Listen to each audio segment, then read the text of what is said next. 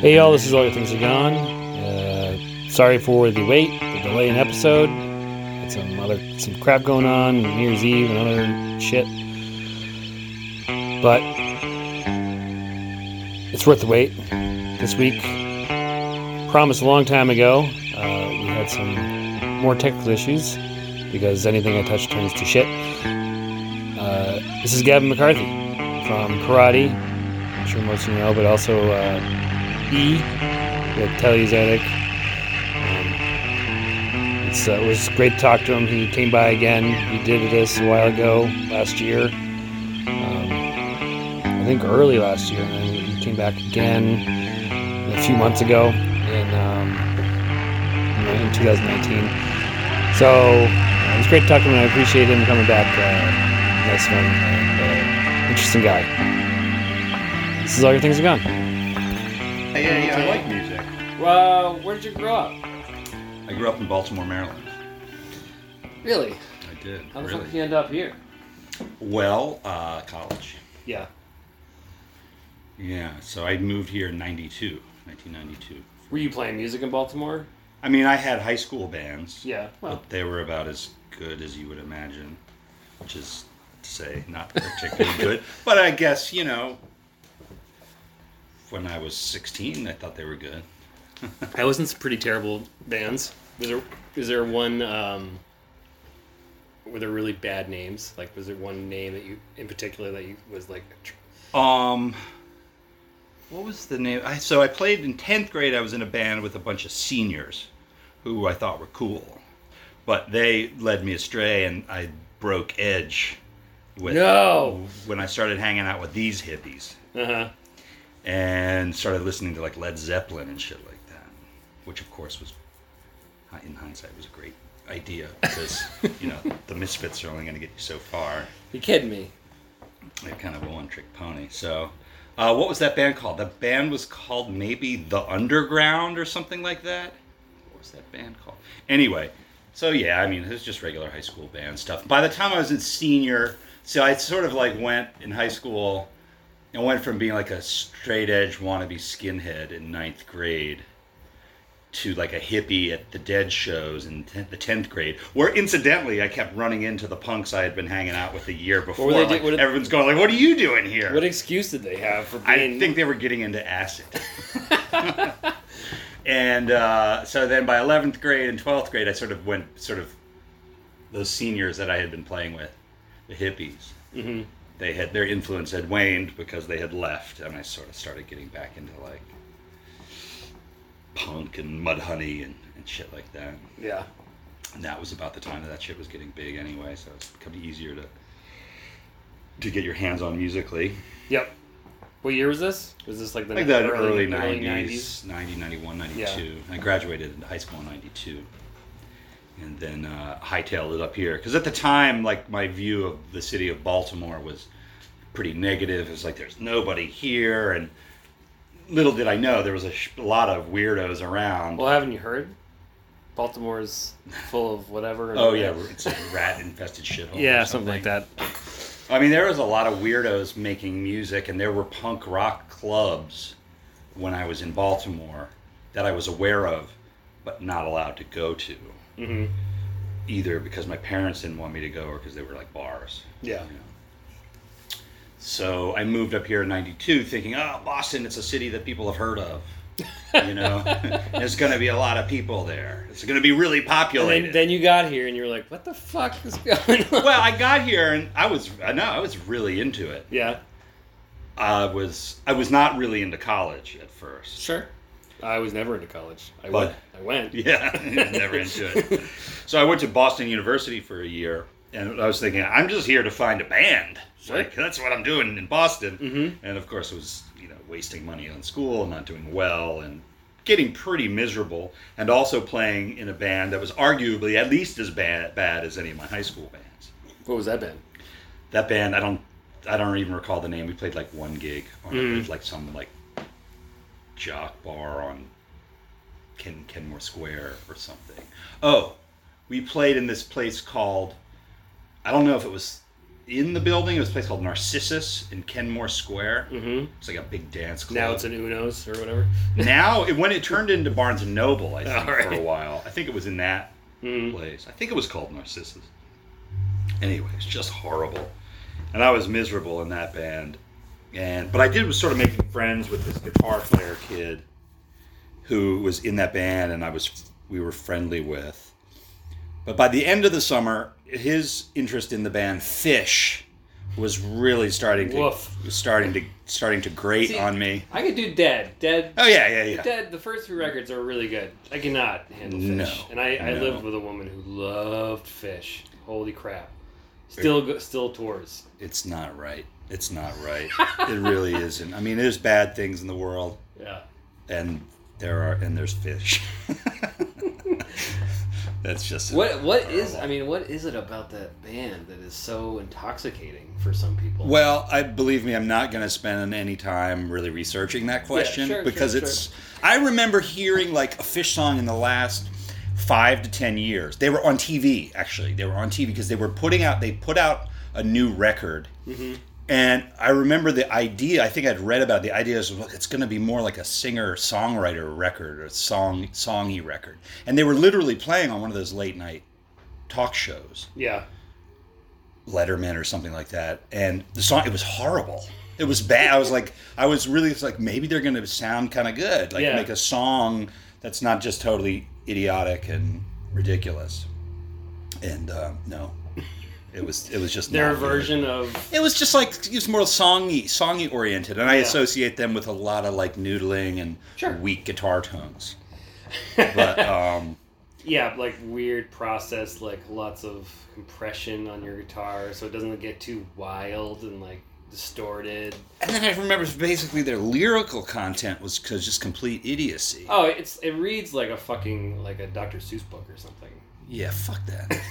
Right? Yeah. I mean, in that combination, I don't know. Maybe there's other people who write like Dr. Seuss, but it, their music is cool, so Sure. so it works. I can't think of a band that, like that off the top of my head, but yeah, it doesn't work. It doesn't work. Yeah. But anyway, so I was miserable playing with these guys, and then I was like, I gotta live in Boston for the summer because I gotta play music, and that's mm-hmm. my whole thing. And I was gonna move in with that dude, the Phish guy, and then he's like, "Sorry, my mom won't let me live in Boston for the summer." okay. Well, I'll see if I can handle this three hundred dollar a month rent on my own. You know, it's just Damn. like, oh, holy shit, how am I gonna do How that? am I gonna say three hundred dollars? So I got to Where, like a, where were you, where was this apartment? is on um, Park Drive in Okay. Fenway. Wow. Three hundred dollars? Something like that. It was sublet. Fuck. Yeah, it was fucking great. I mean, I was. I remember I moved in when I moved in. I was like, "This is my own fucking apartment." like amazing. Yeah. And so I got this job that was n- I was not suited for, which was going door to door, knocking on people's doors, asking them to give me money for environmental causes. I always did that shit.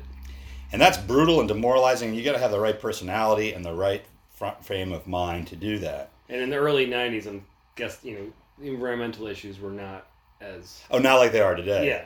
But still, man, I mean, it's a tough sell when someone comes to your door and asks you for money, Sure. regardless of if you're on board with the cause. Especially if there's no product. Like if you're not selling a fucking vacuum cleaner and you got nothing to show, Right. it's like we're gonna give your money to a monkey somewhere. My grandfather was a door-to-door salesman for a while, selling, you know, post-war aluminum pots and pans, which many of which I have in my house at this very moment.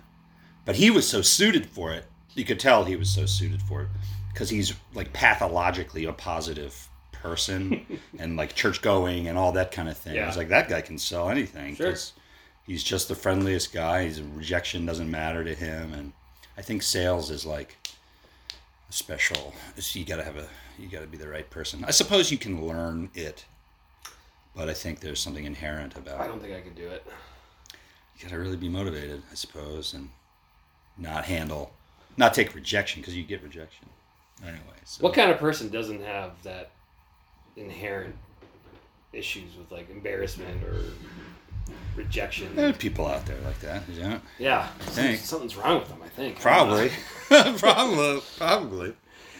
So, uh, what you live by yourself? Yeah. So I spent the summer living by myself. Never fucking lived by myself. Yeah. It's awesome. It was it was okay. I mean, I would have liked a roommate at that point Yeah, because yeah, I was yeah. like, I want to do something and you know have fun. And I spent a lot of time sort of sitting around in that apartment, like watching the Twin Peaks movie. Or it's an interesting summer. You Even were bored. Firewalk with me. yeah, yeah, I like that movie. Right. I did the time anyway. It's um like I'm thinking back about it now. It's like I was 19, yeah, 19 years old, and even at that age, like that summer just seemed like forever. You know, there's a long When you're summer. fucking 20 and 21, man, shit. Yeah. So, Things are never going to end. Then you're like, oh, fuck. but I didn't have a band at the time, so I was doing these things like trying to meet, you know, flyers on the street Mm-hmm. and trying to meet people and play with various people and like you know it was going really badly until you know i just got lucky and met geoff farina through a flyer well through another guy's flyer who's like i'm going to this guy's house let's go so i went and played with them i was like oh well jeff's cool and the, this is this all sounds cool like i'm into it Yeah. and then I think Jeff at the time was like, I don't know about that other guitar player. So I was like, oh, okay, whatever. Who, you know. And then he and I played for the remainder of that summer. And then we found a bass player also by putting up a flyer mm-hmm. on the street. And then we started the band and What did that flyer say? Do you remember anything that was on it? Bands? the, looking for a bass player. oh, uh, or yeah, yeah. I think at the time Or even the one that you saw. The one I saw, the reason I talked to the guy because it said he was into Yo La Tengo.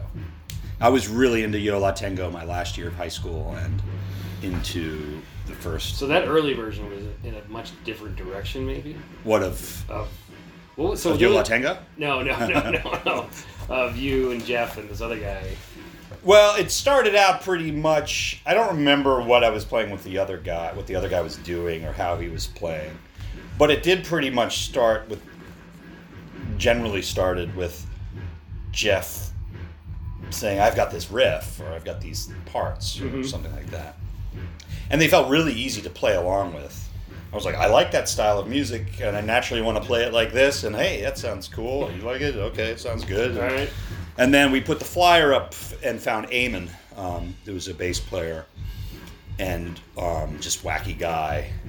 And the, the flyer itself said, I remember, it at least said like we like Codeine, Bitch Magnet, and Fugazi.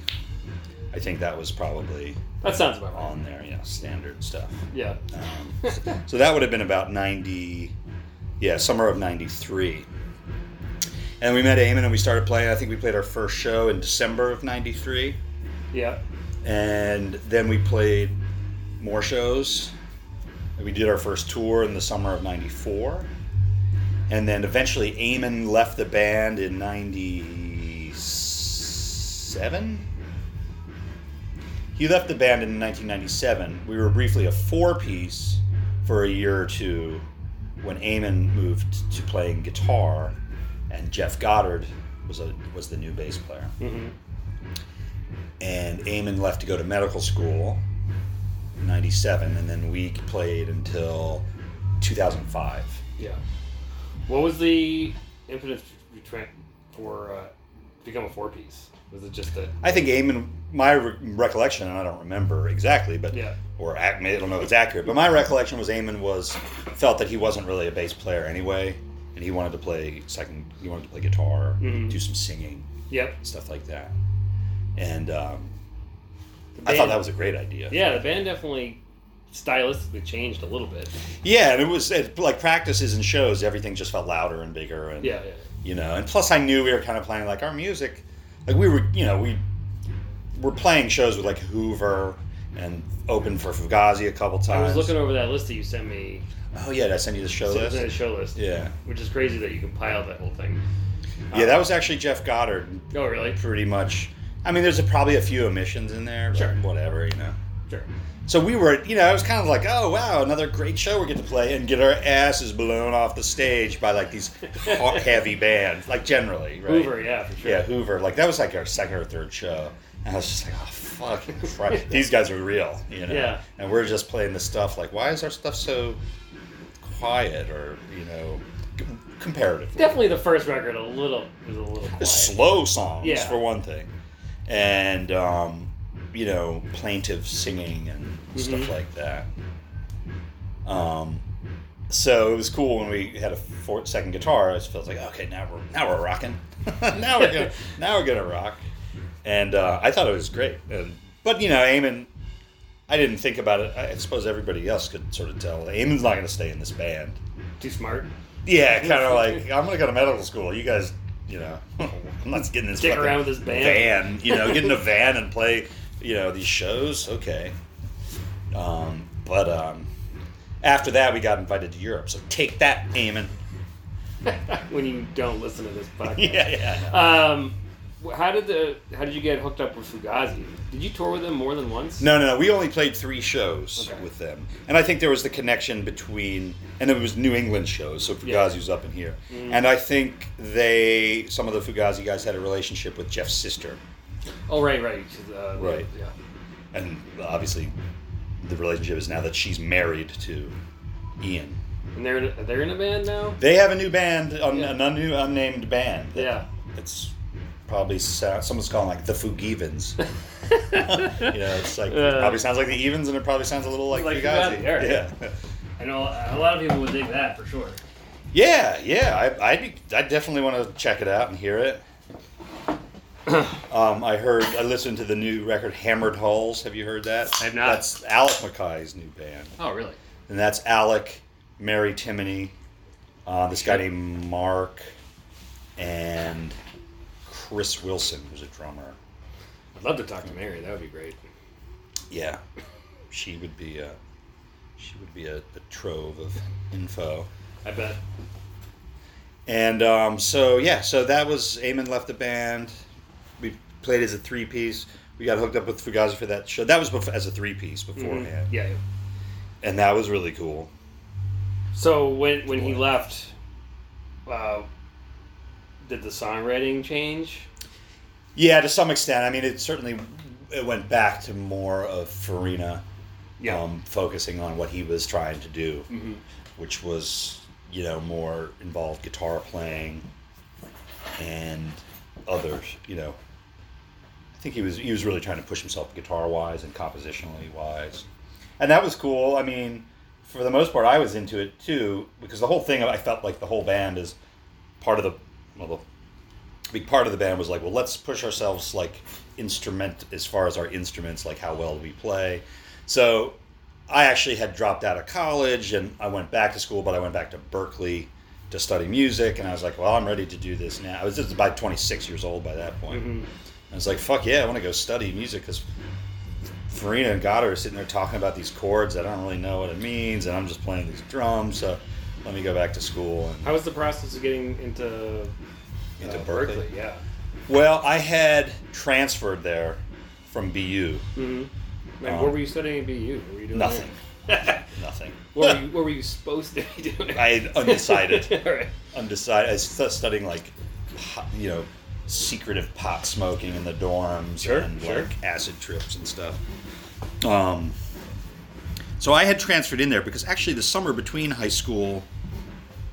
Oh yeah, wait, yeah, the summer summer between high school and college, I came up and did a five week study program at Berklee just to like learn shit. They have this five weeks, basically summer camp for grown ups, Okay. essentially. You at doing it for people who are like coming in? Had you done any like? Uh, you, you? I mean, I had taken drum lessons Mhm. early on in like ninth grade, like snare drum lessons with like a, you know, a classical snare drummer. Yeah. And prior to that, I had taken piano lessons from like age seven to like 14 or 13 or something like that. Can you still play? I mean, I know how to play the piano. Mm-hmm. I can't play any pieces of music per se.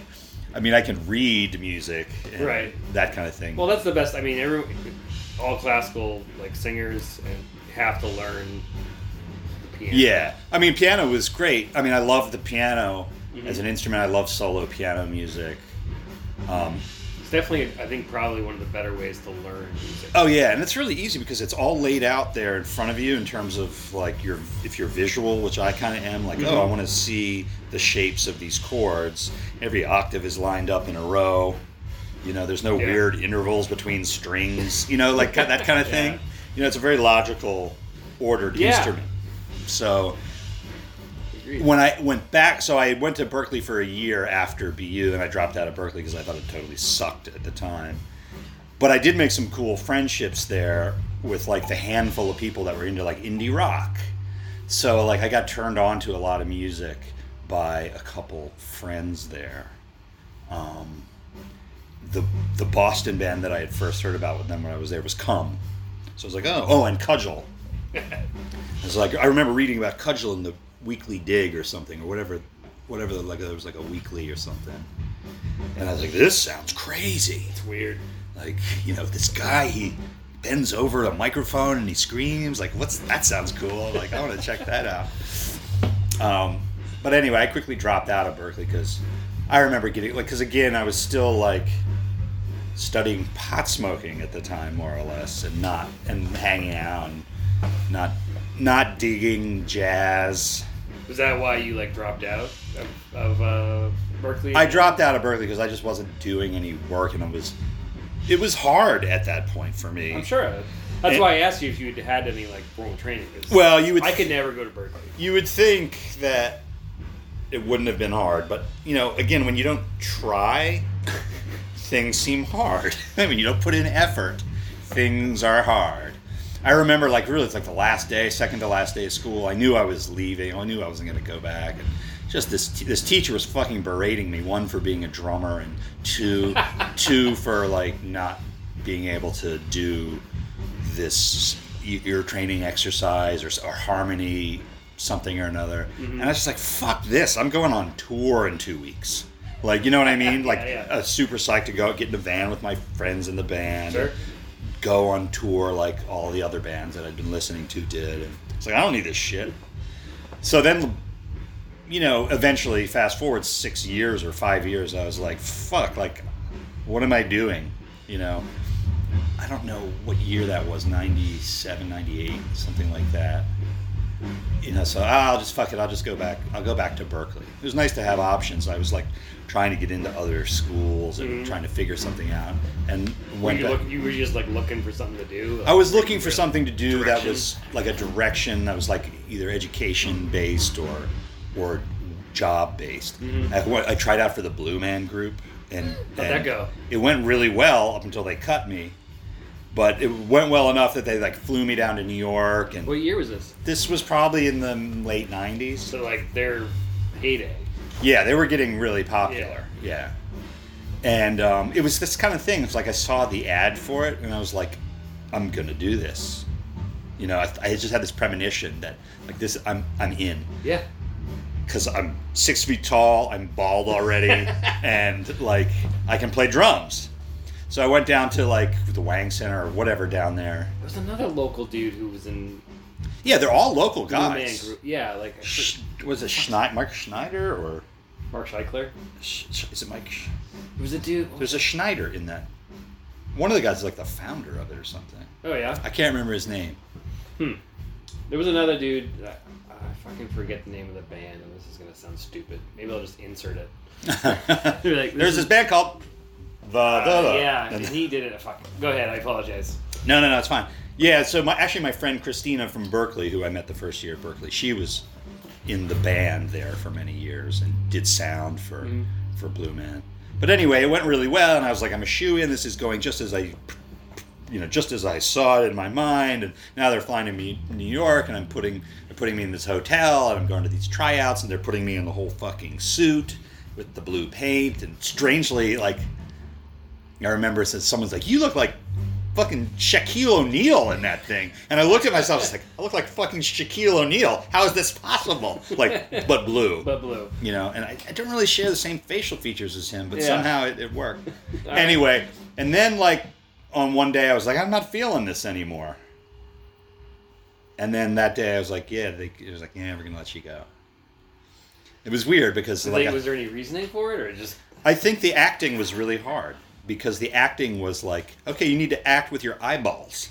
Like that was these exercises they were putting me through, and Mhm. you need to show like surprise. Like don't move your eyelids, you know, don't move your eyebrows. It was just like what it was, was. the concept behind the whole thing? Like, was there like an uh, an idea? I can't remember. Yeah. I think it was like you know, you were supposed to be expressive with your eyes Mm-hmm. and play drums. It was certainly entertaining. Yeah, I saw the show. I was like, this Yeah. is cool. Yeah. But you know, like that failure and like failure to get into these other colleges that I had been applying for. Yeah. In hindsight, I would think um, I was really glad none of that happened hmm because I stayed in the band that I was in, and then we started to go to Europe, and then we actually started selling records, and like it was a thing. Like, oh, this band is still a thing that I can do, and it's actually like takes up a lot of my time, and it's it's legit. You know, it felt like it was a legit thing to do. So I was like, I'll go, I'll go back to Berklee because everybody in my band is talking about like dominant seven altered chords, and I don't know what that means. So fuck that. I want to go figure what you know. And and when I went back to Berklee, you know, again, the big difference maker is effort and motivation, and I was super motivated. How old were you at this point? Uh, I think I was like 26 or something. It's early to be motivated. I don't think I was motivated at that age. Yeah, I mean, I wish I had been motivated, you know, in high school and college earlier, but whatever. Anyway, it was great going back there to school, and I think I would do. I did like two semesters, and then took a semester off to do band stuff, and then Mhm. went back and finished, and it was great. I learned so much. I'd do it. I'd go back in a second if I. Do you still use a lot of it today, or Well, have you ever thought about writing your own stuff? No, I have written my own stuff, but I don't think that. I don't know to what extent Berklee would have helped me with my own stuff. I didn't do well in the songwriting class. I don't think. Songwriting, I mean, is whatever you want it to be. I think in a lot of ways. Well, of course, yeah. Like you don't. I mean, most songwriters didn't go to Berklee. No, you know what I no. mean? Or any music school. That's so. why I, you know, I think obviously Berklee has a reputation for like homogenizing or sterilizing musicians in a little, a little bit of a way. Yeah, there is that. There is that concern. Actually, now in hindsight, one of the reasons I went back to Berklee was because as the band was like, as Geoff Farina in particular was trying to extend his technique, I also, what what was the catalyst? I heard a record, and it really hit me how much better that drummer was than me, or something. It was a jazz record. I was like, I cannot fucking You don't remember what record it is? it was uh, called The Space Book by Booker Ervin. I have that record. You do? Yep. Yeah. I, I've listened to it a handful of times recently. And it's like, I don't love this record as much as I did. Um, but Alan Dawson is the drummer, and he's a Boston guy, Oh, I incidentally. didn't know that. Cool. He was a Boston guy, and he taught at Berklee for a while. For a long time, actually, because I think he preferred teaching over touring and stuff like that in the 60s and 70s. He had a, t- a student who then became a teacher at Berklee and then sort of codified Alan Dawson's teaching method Oh, neat. which there was a book at Guitar Center that I bought because I wanted to know about this guy Alan Dawson, who I'd heard on this record Space Book, mm-hmm. and then came, got really into the methodology of the Alan Dawson, the, the Alan Dawson teaching methodology, because it was really um, factual, you know, and really sort of like mathematical in the sense that like, you know, I don't know, it's just codified in a way that was really like you could easily expand on all of the things. And he would show you, like, you do this, and then you expand on it these eight different ways. And, you know, just these things alone would give me hours of practice trying to get the coordination and the vibe to doing that. So that sh- that was the aspect of Berklee that really helped me having drum teachers and also just being like I'm going to go practice for 4 hours between classes or something like that. And so I learned, I got much better, I think, as a drummer at that time. Now, the problem, I, in hindsight, in retrospect, is I was really focusing on being a good drummer in the band that I was in. So it's like, well, how, what kind of crazy way can I play this part or something like that? And like, I'll listen to a karate song and I'm just like, ah, like, why didn't I just play a fucking beat on the song, like a straight So fucking this is on beat? the later records. on all, yeah, I guess so. I guess so. The later records, I graduated from school officially in 2002, so that was like, yeah, it's sort of getting into the last two or three records I think Mhm. about then. Um, so you know, I was really focused on oh well, what's my technique sound like, and you know, can I throw in this double paradiddle on this part, and like that kind of shit, where it's just like Are you overcomplicating things? yeah, overcomplicating things, sort of practicing when you should be sort of just like playing the music. And um, I think it kind of shows in hindsight, like it's a little sterile. Like the drumming can be a little sterile. It hmm. would have been better if you just went played a straight ass beat, or you know, also in hindsight. I kind of feel like I hear what Geoff was trying to do on the later jazzier records in a way that like I sort of get now, mm-hmm. but didn't really get then, and be like, oh, this could have been like a, you know, my part should have done this because it's this cool sort of like groovy, smooth thing or something, California guitar, like something like you know, yeah, California style jazz. right. What we did, we played, we may even played Wes Montgomery stuff. Who was Really? we may have, yeah. We played fucking jazz tunes at our set. Wow. We, um, which was not comfortable for me because I'm still to this day not a very good jazz player. Um, but we would play like a McCoy Tyner tune.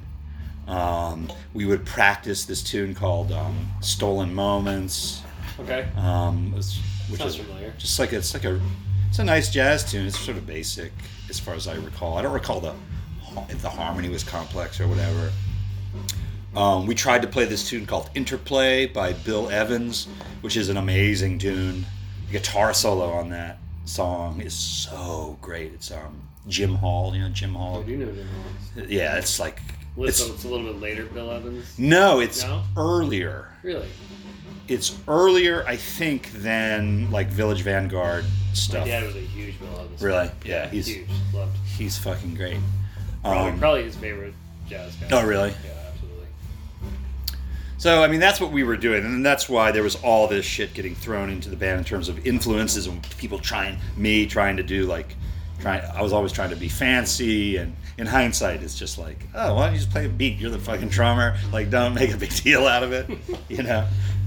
Uh, I think, uh, honestly, I think, yeah. I mean, uh, a lot of indie rock from this era had that problem, Mm-hmm, or at least from this over overcomplicated, just for the sake of being overcomplicated, maybe. Yeah, I mean, I think there's still tons of music like that that's still around.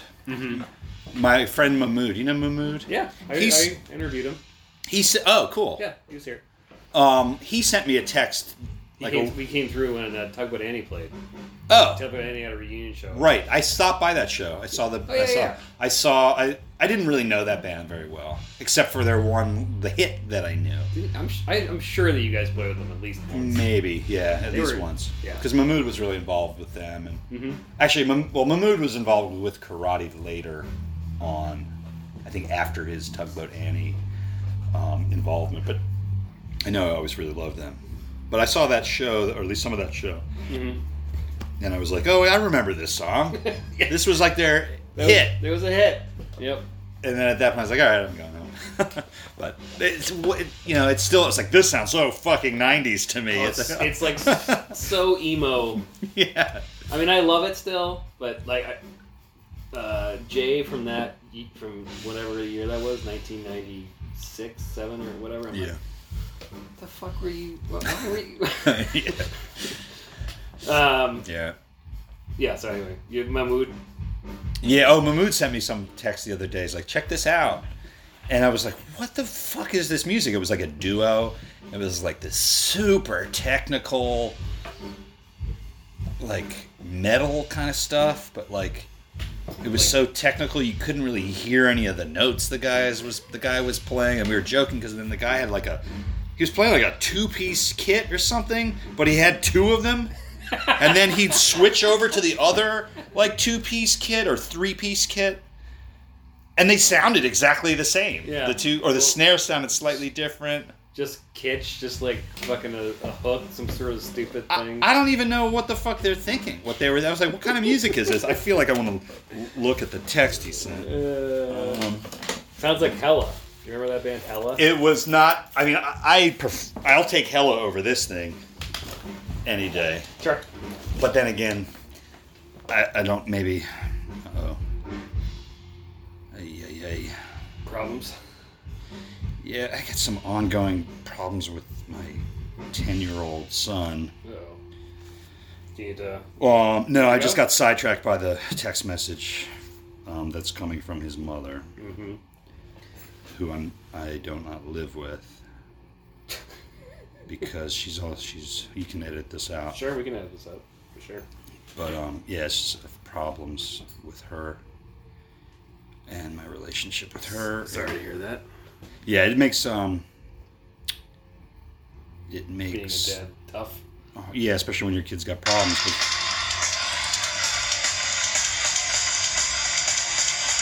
I mean, like, it's technical, but sounds like it's just tripping over itself. yeah, it's like, what is this? Like it's not going anywhere. And uh, this is to say that bands are still doing this stuff. It's called Pound or something. XXXX is the name of the song. Of course, yeah. Anyway, it's still happening. To to your point, it's it's still happening. where Well, I bands think- are doing weird technical shit that doesn't make any goddamn sense. One of the one of the problems I think was that, especially in that era, that a lot of bands were doing that shit. Yeah. Me in particular, Yeah. as well as other people, Yeah. who did had no business doing that. Right. like you know, like Right. you guys were. Well, we had school. so- we had school songs, though, too. Yeah, sure, right. You know. Um, I wasn't asking. so if, if Poster Boy was Tugboat Annie's hit, what what's Karate's hit? Oh, well, I think we had, um, well, we had two, I believe, I right. to say. The first one was on the second record, which, I mean, as far as most requested songs, that's how I'm gauging this. Okay, Um, and that was called New Martini. it's a good one. So on the, people like that the most from that record, I think. And then um, the song Sever on um, the record Unsolved. Huh. People really like that, particularly in Europe. That I was would like I would have guessed either was- of those. Actually, I would have guessed Caffeine or Me. You know, I think, yeah, I don't know, but I think by the time we were playing in Europe a lot, we weren't playing a lot of the early stuff anymore. I know we were playing Caffeine or Me actually, but Yeah. I don't know. I, I people like that one, but I never get. That was not the one that they yelled out the most. It was definitely like Sever. Sorry, we're not playing that. yeah, that's it. Yeah. so uh, There, I got to see you. this, what year was this? We, when uh, Karate was like coming down to a, a close, what was the impetus for Um, Karate? Just I think it was well, it was a combination of things. I think, but the the sort of the Geoff was complaining about his ears. His ears were getting tinnitus, um, and I think he was really struggling with that because you know he's like, I don't want to wear, ear, I can't sing and wear earplugs very well, and like, you know, so it was it just live shows that would really bother him, or yeah, I think so. yeah, Yeah, so he couldn't tour anymore. yeah. I think also he probably wanted to move on. I would Mhm. assume he wanted to move on and do other stuff, more acoustic music. You know? Yeah. um, which is what he did, I think, pretty much right afterwards. I think so. He was getting right into that, yeah. Mhm. So you know that's cool. It's so I figured, you know, I was like, I always kind of knew, well, this band's never gonna last forever. No, nothing But- lasts forever. I mean, how Right. long was it? It was It was twelve years. it's a long fucking time. Yeah, yeah. So by the end, I was like, all right, well, The one thing I say on this podcast is like five years is a good lifespan for any band. You're pushing five years, you either got something really good, yeah, or, or you're just fucking beating a dead horse. right, right. No, I, I think there's some truth to that. But then again, you have to consider age because five years when you're 20 Is, is, is a long ass time. yeah.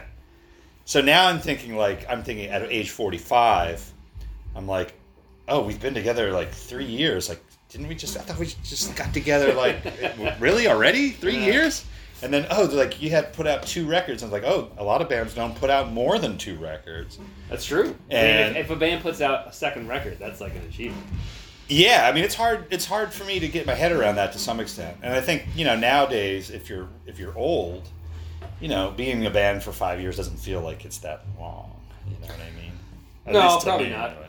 But like, you know, I as a gauge, like a lot of the bands from that era didn't put out more than two records. Yeah, that's if, true. If that.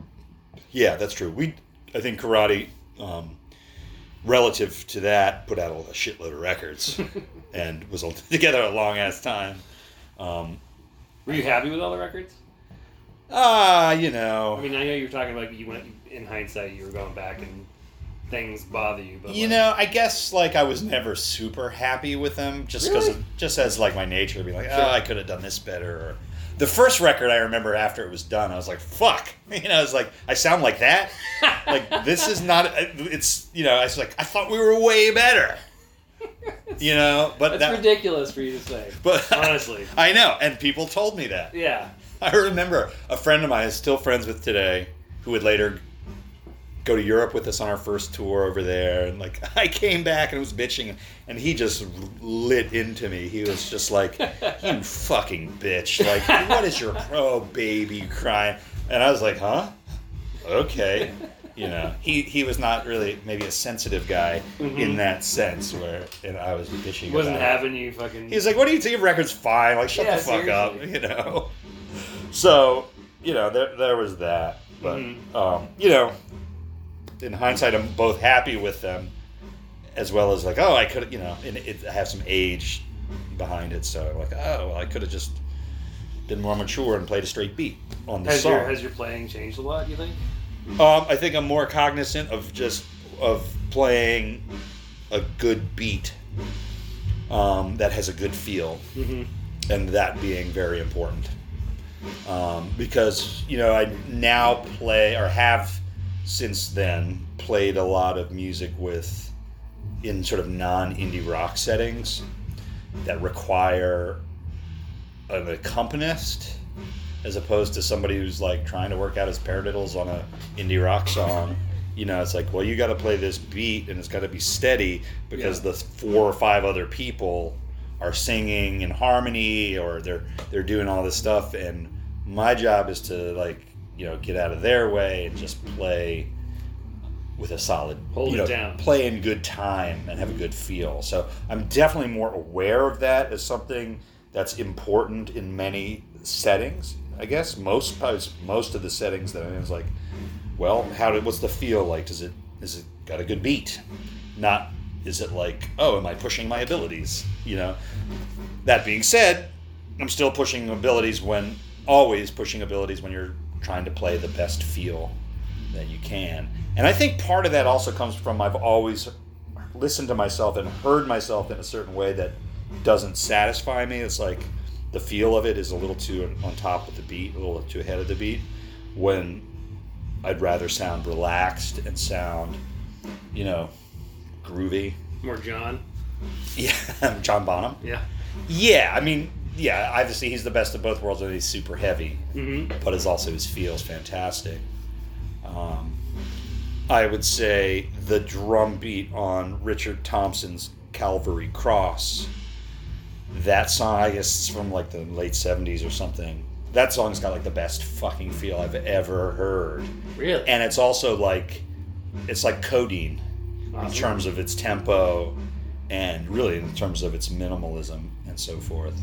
Um, but the feel is like, it's insane Hmm. how good it is at that slow tempo. Nothing is out of place, and you know that's what I'm really into, sort of in in a way now more than like fancy shit. Is like a good song with an amazing feel to it, you know. Um, but yeah, so that's how my playing has changed. My awareness of what I think is important. Um, to you know how to play. What bands have you played with that you think really had an effect on you? Change, you know, changed the way you played. Well, karate was definitely a big one because it Sure. was so long and was also you know through my entire twenties. Right, but you said like after you left there, like you Afterwards, you learned to. well, I you know I had to play. I started playing uh, maybe in two thousand and nine or ten or something with this band called Beat Circus, which was a totally different kind of thing. Beat Circus. Yeah. Hmm. Who was, was that? Well, it had like it had a violin, a viola, a tuba, guitar, bass, like harm, harmony vocals, Mm-hmm. like a harmonium at one point, a trumpet, like all this kind of shit that lends itself to a different type of music than like 90s indie rock. Um, so it would have I would have to sort of play almost thinking, you know, really not thinking about rock music to an extent Mhm. and play you know, like for instance, I'd play a song, one of the songs would be like, it's just on the floor tom, right? And it's this, think like a symphonic piece with, with the floor tom, but it's, you know, it's still, it's like timpani. yeah, yeah. It's still got like a tempo, but you've got to do these accents with the floor tom, and then there's this march on the snare drum kind of thing. And so it was a little bit of a stretch in terms of like, oh, well, this is new. And it was almost like, well, this is easier than I'm. The more I think about it, the harder it is. Where it's like I just need to be like. It doesn't have to be a fancy thing. It's just got to be sort of thought of differently than like you know, it's not like a, a John Bonham beat or hmm. you know a straight rock beat. It's something else. So that was really cool, and I still, I still play with them. It's a really sporadic thing, and some of the members are changing. I actually did just tour with them in April, and it was baritone sax, violin and viola, two female singers, guitar, bass, drums, and there may have been some trumpet. But anyway, it's just cool because that's a different environment. Like with those people, it's like, you know, there's a composer essentially. He's handing everybody sheet music, and by the end of practice, you know, the songs are played, which is a nice thing to do. One, because I don't have to have sheet music in that because I'm the drummer. he gives me, He'll sometimes he'll give me the bass chart Yeah. so I can sort of just I can see the rhythms on the page. It doesn't mm-hmm. matter what the notes are, but get a quick view of like, oh, this is this is the bass rhythm that he's going to be playing. And the cool thing about that is in an environment where everybody can read, you can go bam, bam, bam, bam, and go through shit really quickly. So, for instance, with that in mind, and also talking about playing a good beat, I met with uh, three other guys last night. You know Rafi from Q Division? Uh, yeah, I know the name. Anyway, he was one of them, and this guy Andrew and this guy Brian, both of whom played in Beat Circus, and we were getting together for, or trying to put this other thing together, which is doing like old country tunes. Awesome. So we're doing this really old Willie Nelson song, see that shit. Sanford Clark. There's some really cool tunes that we've that we found, but it's also great because like they're really easy. Those tunes are fairly easy, mm-hmm. and those guys can just be playing. We can be playing them in one run through, and even like the little original interlude tunes that Andrew's working on. He has the charts for those, and he can give them to the bass player and the other, you know, the other guitar player. Mm-hmm. Although Rafi doesn't read as much as this, as other people, I don't think. I'm not I sure. mean, just having people in your band that can read. yeah. Another another trope of that of the '90s. Nobody, No one read, wanted to. nobody read music. Right, right, right, right. Well, you know, not in, in, in our indie rock circles, probably for, by and large, Yeah. that's was the case, Mhm. um, which is fine. I mean, you don't really need to, um, if you are either a good collaborative unit or or there's a guy writing the songs and he's teaching them to you. Yeah. I mean, that's how most you know music has been like that for a thousand years. There's a guy, he knows a song, he teaches it to other people, they teach it to other people, and it's never, you know, it's rarely written down. I think. It's like a fable or something. Yeah, yeah. In fact, I was watching that. There's like a new country music documentary on PBS. Oh yeah. And part of it was like, you know, the the Carter family um, patriarch would like just go drive around the hills, asking, "Hey, you got a song?" you know. And they'd be like, "Oh yeah, here's this one I know." And like, the guy's like, "Cool, I've never heard that. Let me let me see if I can jot it down." I sounded like he was basically stealing tunes. Yeah, and then like so it. he could go, I'm going to go copyright this too. Yeah. Because it wasn't copywritten at the time. You know, just like really like a, yeah, like a story or a fable um, that was just out there and was by word of mouth. So I thought that was pretty interesting. Just drive around. I'm going to go pick up some tunes from the guys down at the. Is it interesting? Yeah. I you never heard never heard it quite put like that. You know, obviously you hear about that time when that time like when blues players were just like yeah. ripped off right and left. You know? Right. That's We're, we'll record your songs for nothing, right. but you don't get shit. Yeah, yeah. I think a lot of country people that, that they Yeah. ran into that too. Um, but yeah, so yeah, that that kind of thing. Like, it's cool. It's fun for me to be when people are reading. You know, Mhm. I'm like, oh, I'm a real musician here.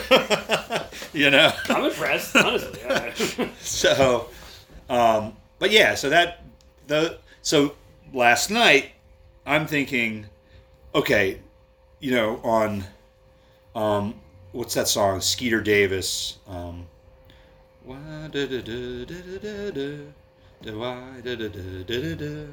Yeah, the end of the world. You know that tune? Mhm. Say, say, it's the end of the world. Okay, that's not like a drum heavy tune. That's. Yeah.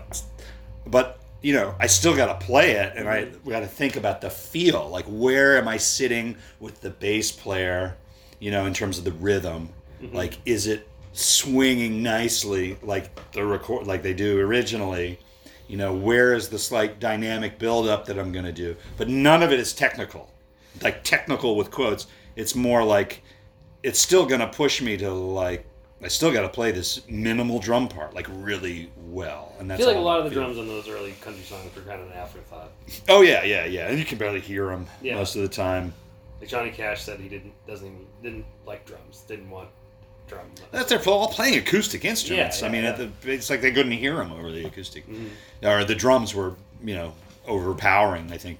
Some of that, acoustic. some of that honky tonky without the drums, man, Oh yeah, yeah, would yeah. not be as like powerful, Yeah. and, like, like fast, and without the drums. No, I agree. I mean, there's a lot of, yeah, like sort of gr- old garagey. I mean, like Link Wray kind of stuff. Mm-hmm. Yeah, you gotta have drums on that. Gotta, yeah, drive the song for sure. Even if they're like, even if there's way too much reverb on it. But yeah, we're doing. reverb. We're doing that. We're doing this guy Sanford Clark, who's really cool, which I'd never heard of. Sanford Clark, an old Willie tune, Skeeter Davis. Is there a Um, name yet for the band? No, no. We were joking because all these tunes are like, you know, two minutes long. And we like Oh, we did like three tunes plus these other little interludes. All right, we got like six minutes of music here. we just need thirty more songs and like ten more rehearsals to learn these tunes. Mhm. So they're really short.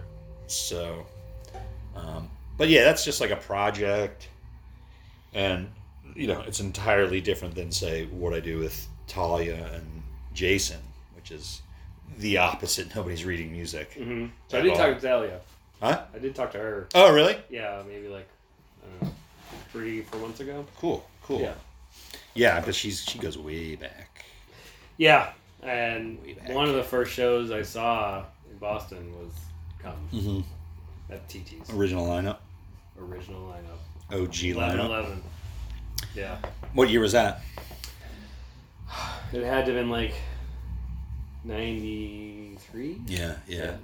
I don't think I saw them till probably '94, after the right after the second record came out. Yeah. And I remember seeing Matt TT's also. It was just like, whoa. I really, and I was telling her how much I love uh, Near Life Experience. The record. Oh yeah, with, okay. With Tara Jane and Kevin Coultas. That's a record I don't know very well.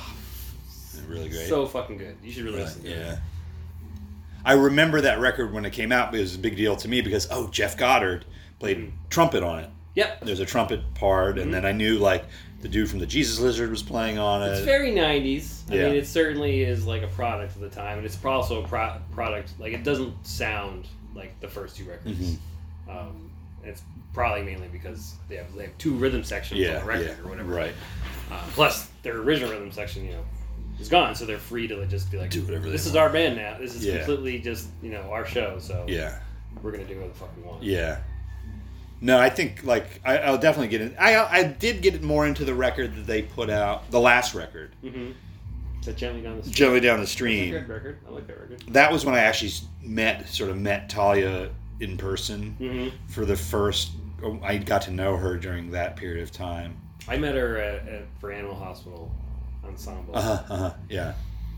Before then, like I think I was playing in some other band, and for a while we were sharing a rehearsal space with them. Mm-hmm.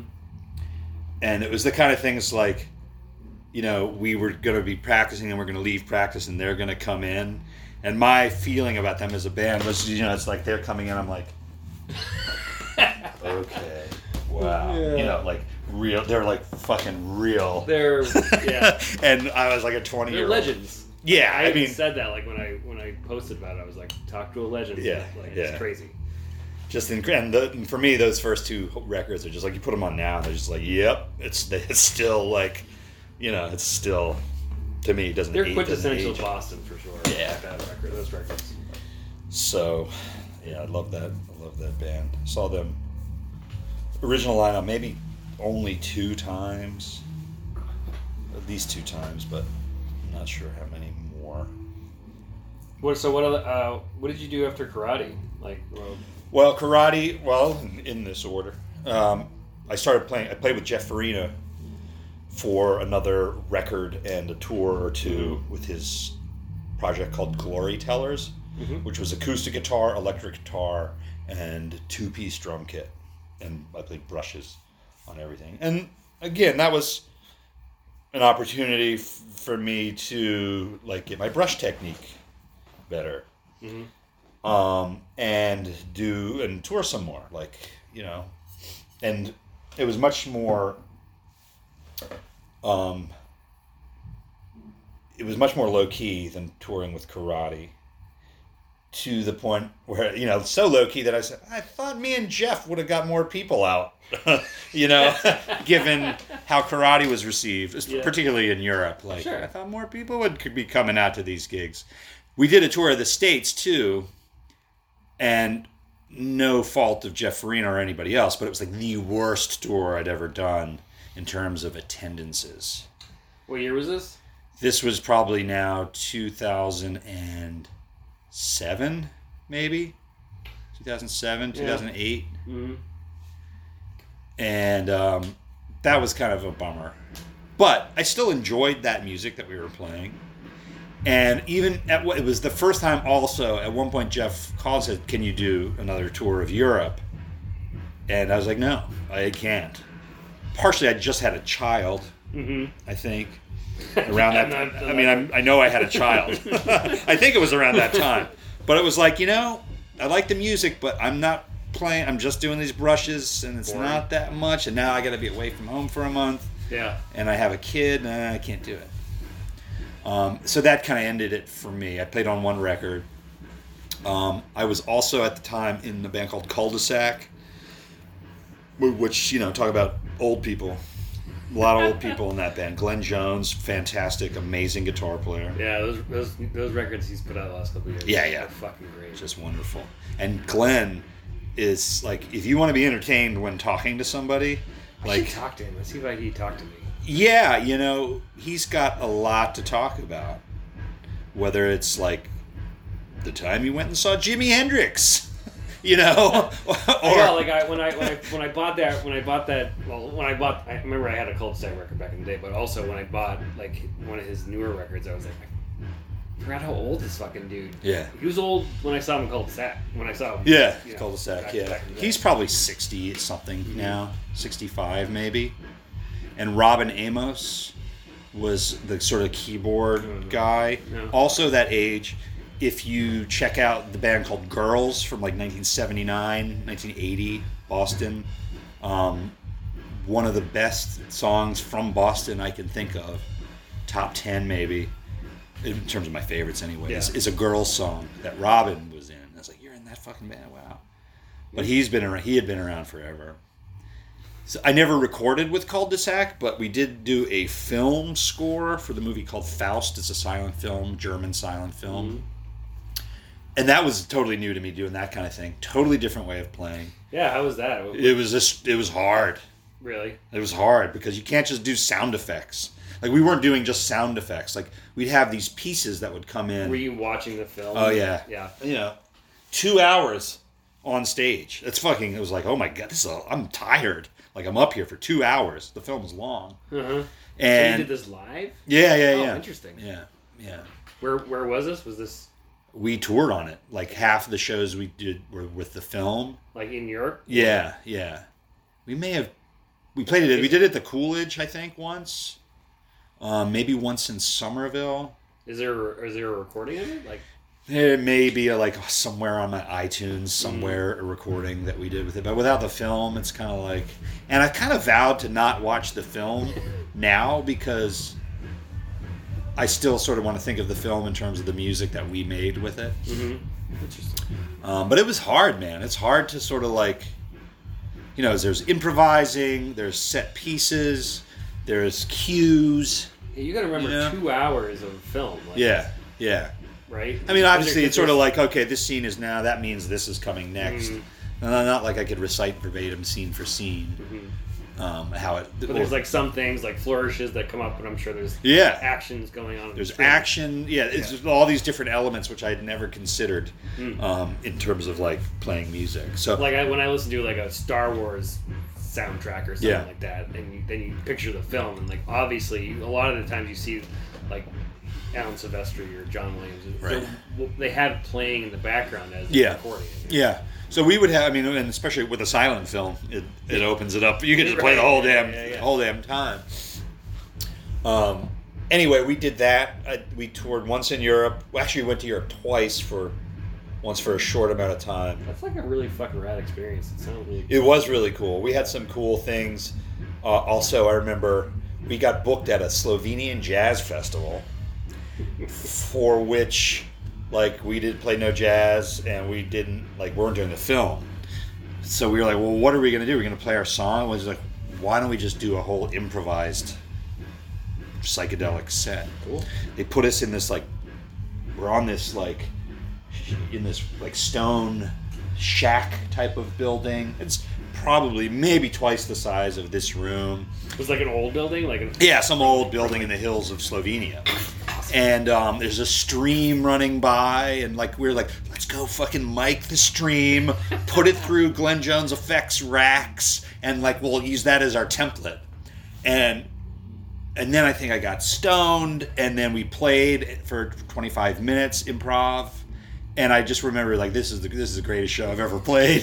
of course, you know, but when I recount that with Glenn, he's like, he, no, he Glenn says, "Yeah, do you?" Glenn will say, "Oh, you remember that show that we played?" Because someone came into there after the show and said to Glenn, "I came in after your show, but looking around, I could tell something very special happened here." so I was like, "Cool. It was good. It was cool." You know, I just we just fucking went for I just it. came from a Phish show though. I don't really know what the fuck. yeah. Um, so that That's, and, that's cool, man. That's Yeah, it was. It was. Cul-de-sac was a, is a learning experience. Also because in a rock setting, those guys made a lot of wrong notes all the time. There was a lot of errors. There was a lot of like, who's out of tune or what the hmm. fuck is.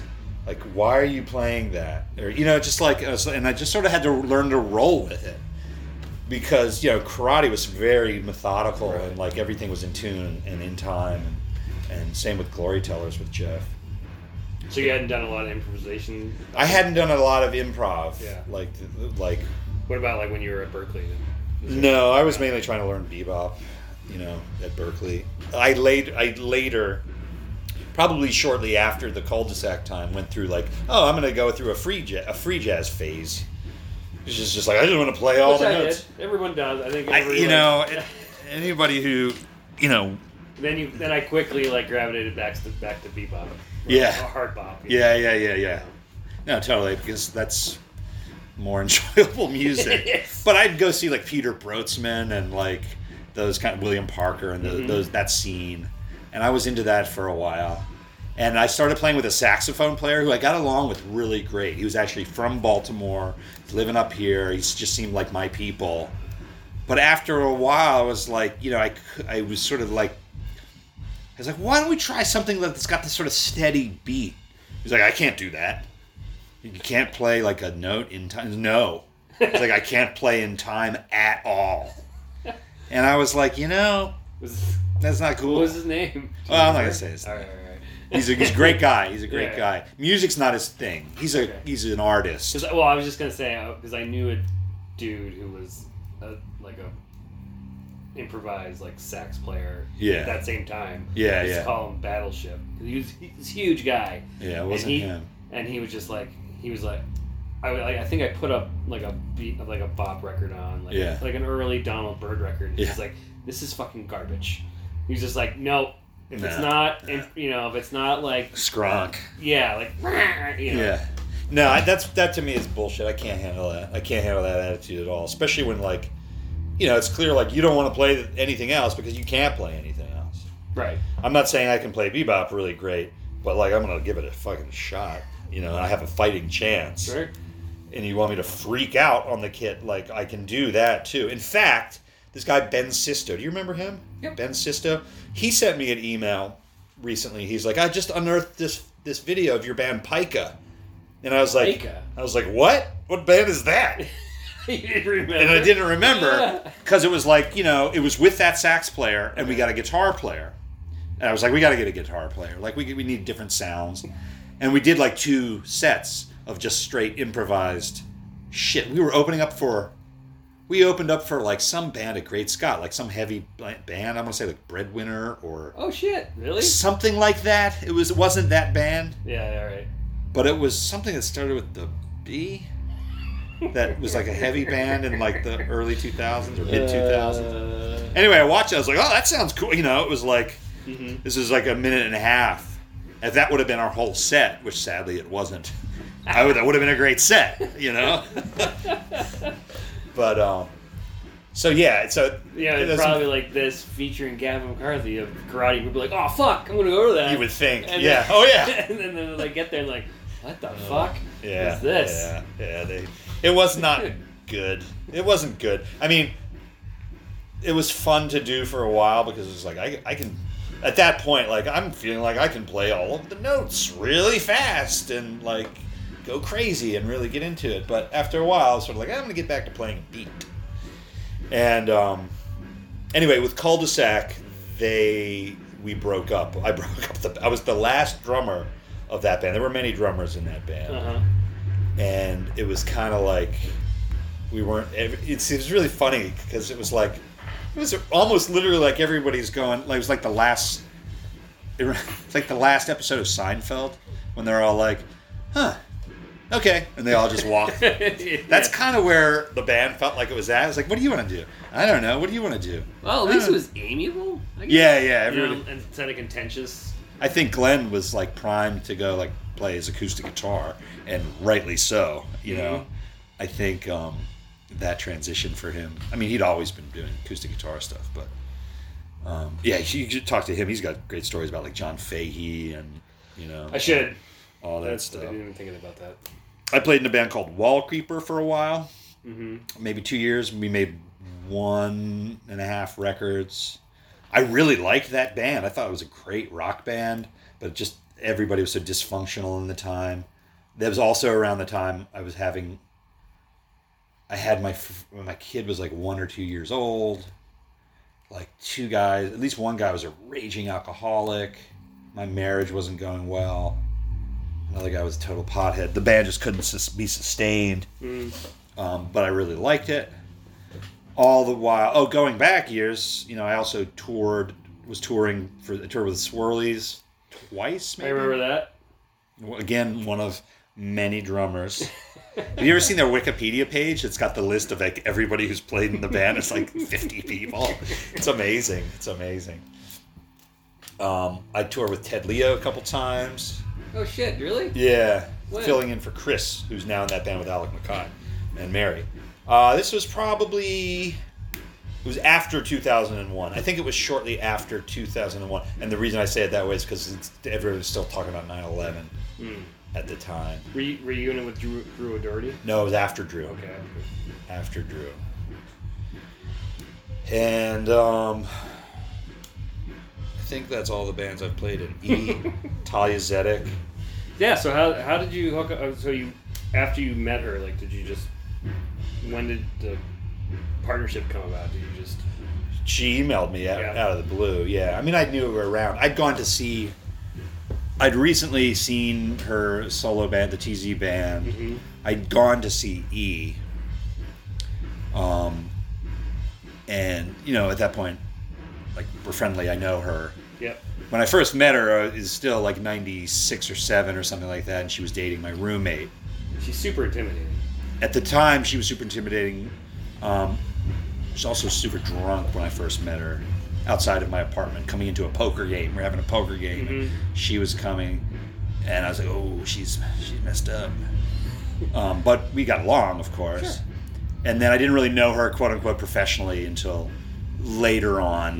Mhm. You know, by the 2000s, where oh, I, I drove her and Dave Curry up to Montreal one year because I had a van, and they were recording So that's when I think we sort of hung out for the Okay. first time. So I had seen E, fast forward 15, 20 years, whatever it is. I'd seen E play and was.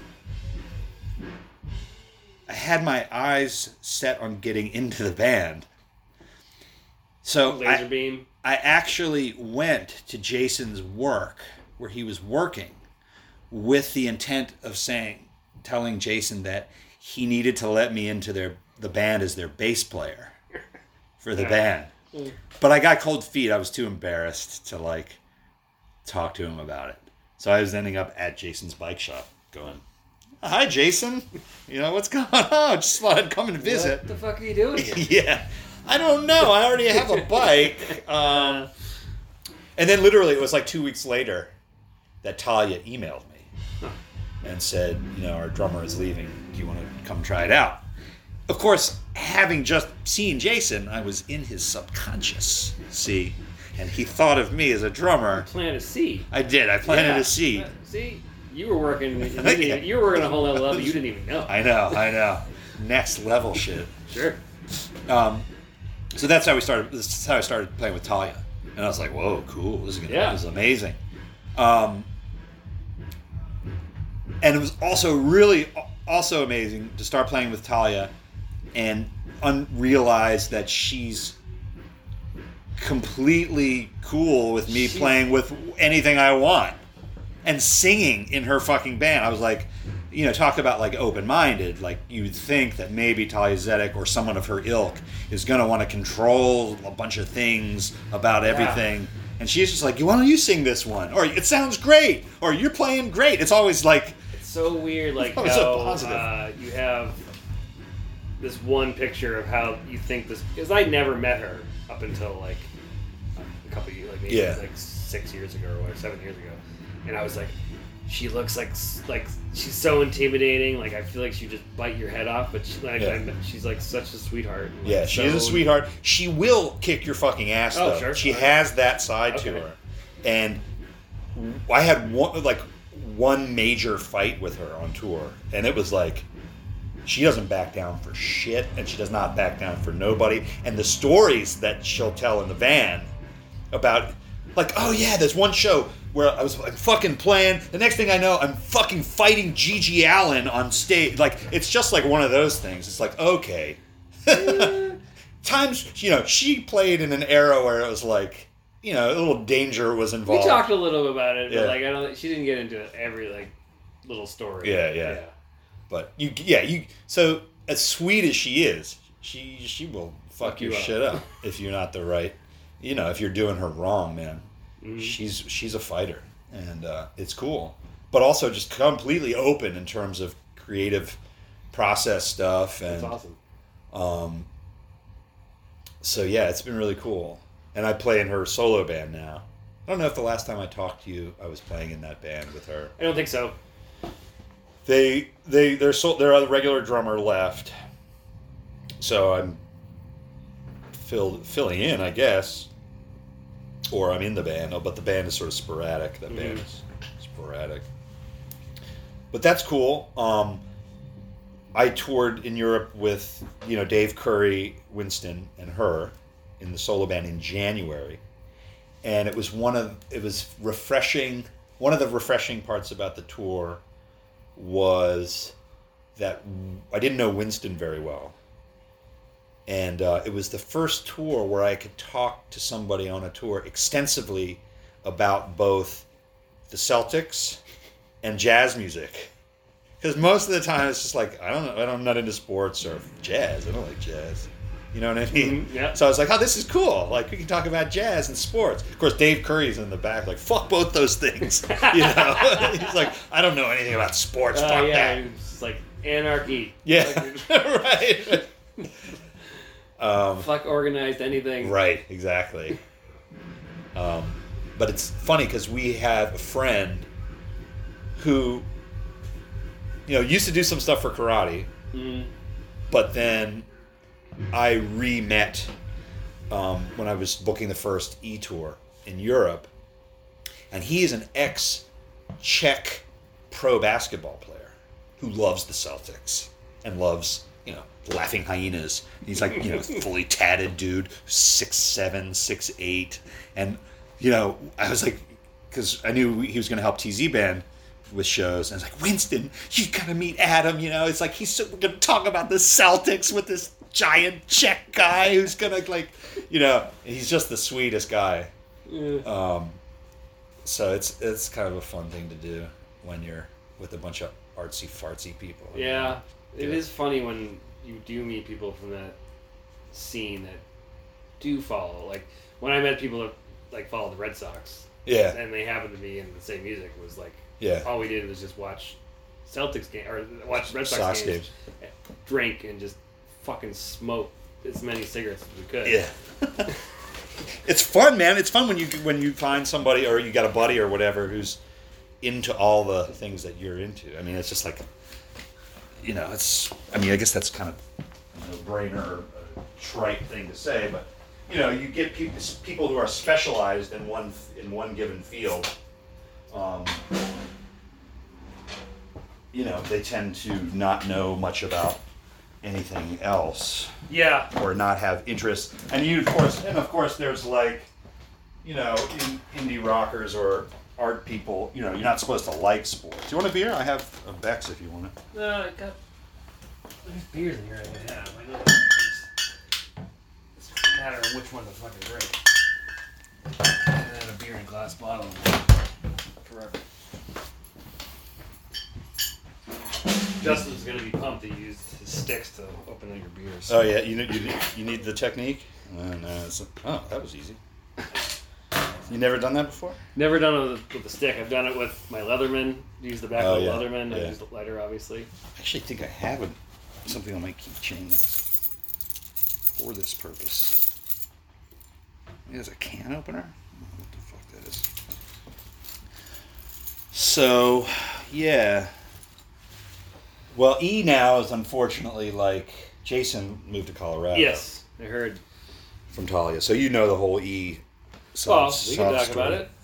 We can talk about it. it's um it's hard to do because you know we work best with three people with all the band members present hmm and you know we can't have regular tuesday night practice and Well, I mean, I think that's an interesting subject. Like, how how has your music production changed as you get older, and as other people around you, you know? well again i mean it, it depends on what who the people are that i'm with Sure. you know last night it's charts everybody knows the tunes in five minutes because they're reading it and Which is like crazy to me. You know that people are still producing at that level. You know, Yeah, I mean, I think there's a whole lot of musicians that are. I mean, I think the mu, you know, with the amount of bands that there are, the amount of records, the amount of styles of music. I mean, there's thousands of Sure. musicians. You know, Sure. there's so much stuff that, like, you'll take a lifetime and you'll still never crack all the cool stuff that's out there, or all the people that do music in one way or another. You know, so it depends how who I'm playing with and how, how I'm how I'm working. Of course, it depends on the style of music. It depends on, you know, my natural state though is like a band like E, or a band like Karate, whereas like I come to practice, we practice regularly, Mhm. we work out the parts, um, we work out the music. There's a lot of verbal like it goes like this, and then I do this, and why don't you try something like this? Um, but that you know that's that's out of necessity because nobody's reading music. It's just not how Jason and Thalia do music. yeah, yeah. and it's just not not how a lot of people do music. So I, I'm glad for my own sake is that's how I started doing music is playing along to punk rock records and like getting the the local ne'er do wells. Let's try and form a band and blah blah blah. And let's just play. You know, just instead of like I'm going to learn how to read music so I can play in a band. You know, that was second. That was second for me as far as at least as far as Berklee is Is concerned. do you prefer it that way? I would imagine. I prefer it that way in, if it works, because I've played, I've tried to play in bands. I've tried to do things where, I mean, you have to have, I think, you have to have somebody leading to some extent. You can get four people in a room and everybody's just going to stare at each other. Well, what are you going to do? Yeah. Or you know, there's always has to be like, okay, I'm playing this, and somebody else says, well, you gotta let's play it this many times, or let's not play it that part too long. You know, there's always some. There's got to be some ideas. Mm-hmm. But I've been in situations where it's like nobody really knows what they want to do, and nobody's willing to say, "Here, I've got this sheet music for a tune." Well, we don't read music, okay, you know, or I can be certainly frustrated because I can now, you know, I can watch guitar players basic and ba- and have a basic understanding of what they're playing by looking at them. So I like so I can say, go back to that F or go back to that high E or something like. Let's do that again. Mm-hmm. But you know, you, I've been in situations where if I say that, to, well, what's the E? I don't know. Oh, E really? You know, like yeah, or like, or I don't know. You know, it just depends on how people are approaching music, and it dictates Mhm. how I'm going to interact with them. Um, Must be tough. I mean, you know, like if someone were to be like, I don't know what E is, I would have a, a very difficult time.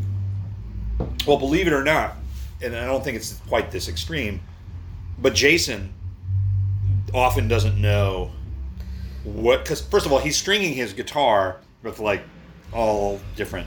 Yeah, I mean, Strings. like bass six strings on there or something? I don't know. It's, it's something like this. He's got two E strings, and then he's got like three, four more strings, or th- three more strings, and then a high E, or he's got the high E, or the you know high pitched E, tuned differently. It's like it's crazy. So, you know, if if you you don't really say to him, "Well, play that F sharp with Thalia," it's like uh, he may he may not really know exactly where that is Yeah. on his guitar.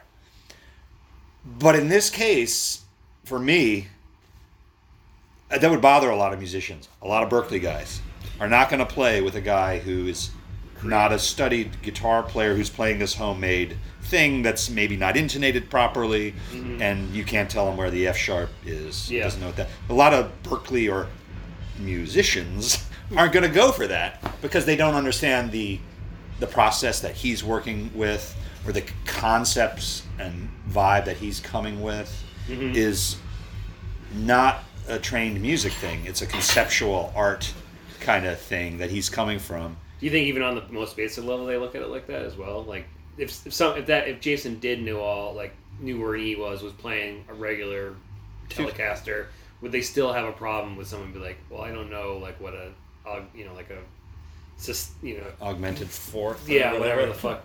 You I don't I don't know. know. I don't know that shit.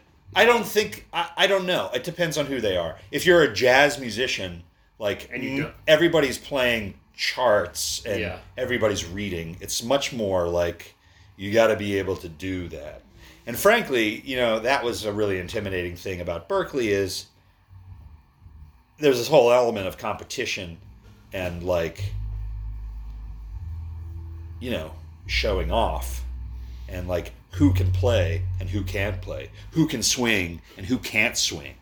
You know, it's very like, you know, I'm not, you know, that guy's just, you know, a lot of co- competition, which means there are people talking shit about other people's playing a lot. Woof.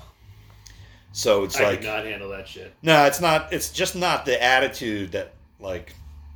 It's not the attitude that I grew up with about music, which is I want to rock, Yeah. f- and with other like-minded rockers who are playing this music that's sort of outside of, at least in the late '80s, was outside of the mainstream of, you know, it was pre-grunge explosion, and you know I'd walk down the street with my friend with like Liberty Spikes, and people yell out of their car at you, yeah, fuck you, kind of thing. You know what I mean? So that was where I was like, I want to be in this insular group of community where this idea of like talking shit about somebody's playing wasn't really a part of it.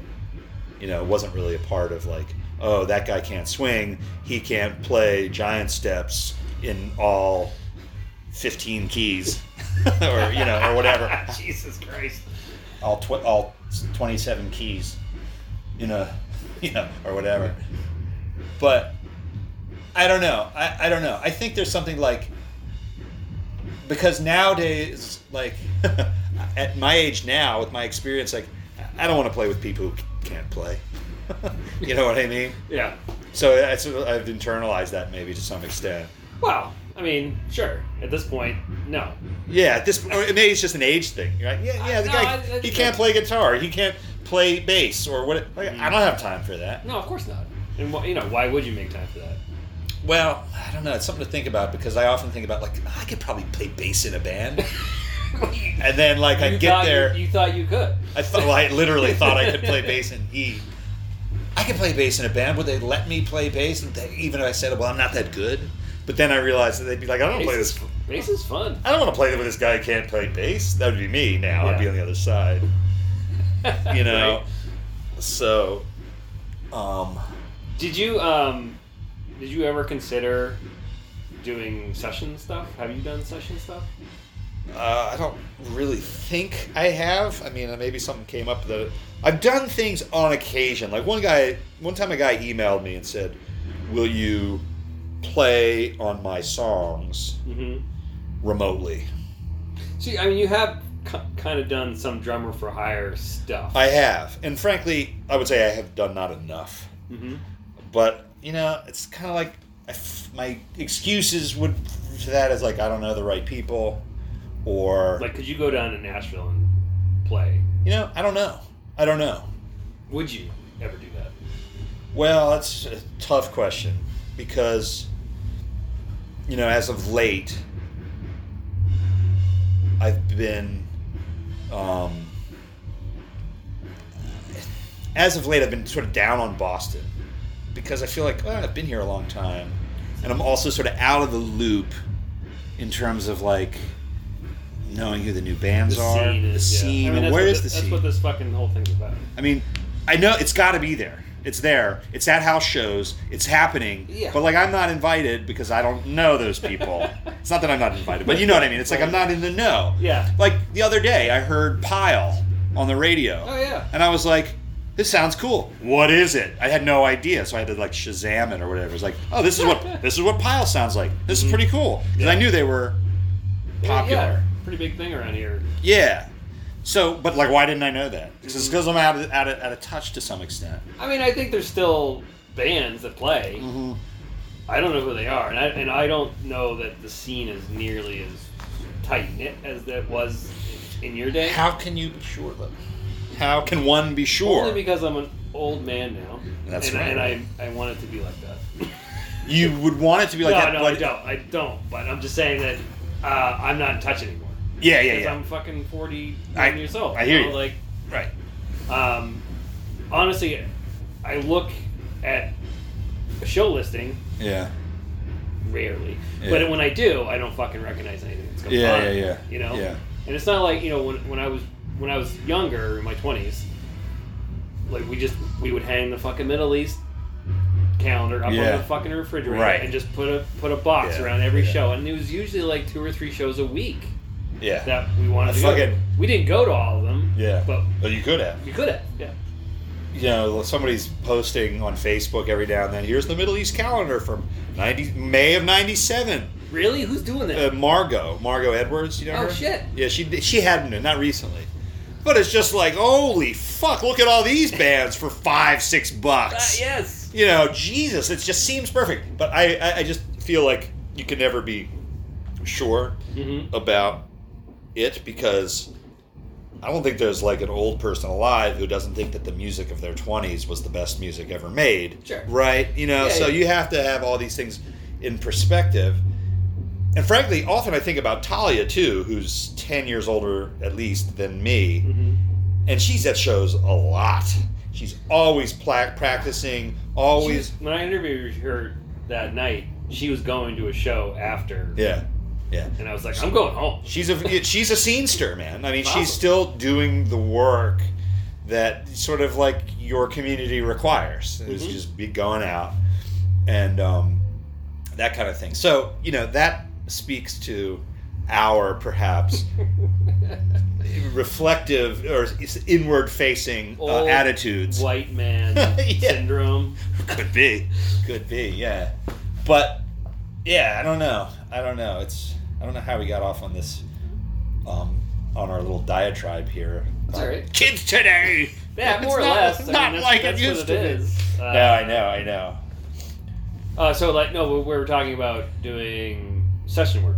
Oh, could I go to Nashville? Well, so like I said, I've been sort of down on Boston. Yep. Because, like, particularly with sort of ha- like I'm seeing this neighborhood, which is where I live for now 20 years. in this neighborhood right Yeah, yeah, in Allston, Brighton. hmm And you know, used to me at that time when I was 20 or whatever, it seemed like this. You know, edgy neighborhood where Kinda you, dirty. you know you may see Thalia Zedek walking Yeah, around, you sure. know, or somebody. And now it's like every every fucking corner is the same. Like up at the top of Everett Street here, like there's hundreds of these little apartment The buildings. fucking new condos, like Little this con- guy over here, the one on the corner on. and yeah, then at the corner at the one, the one at the corner. I mean, frankly, this whole building is going to be a condo, is going to be and this whole Stop and Shop is gonna, they're going to level it. that whole project is fucked.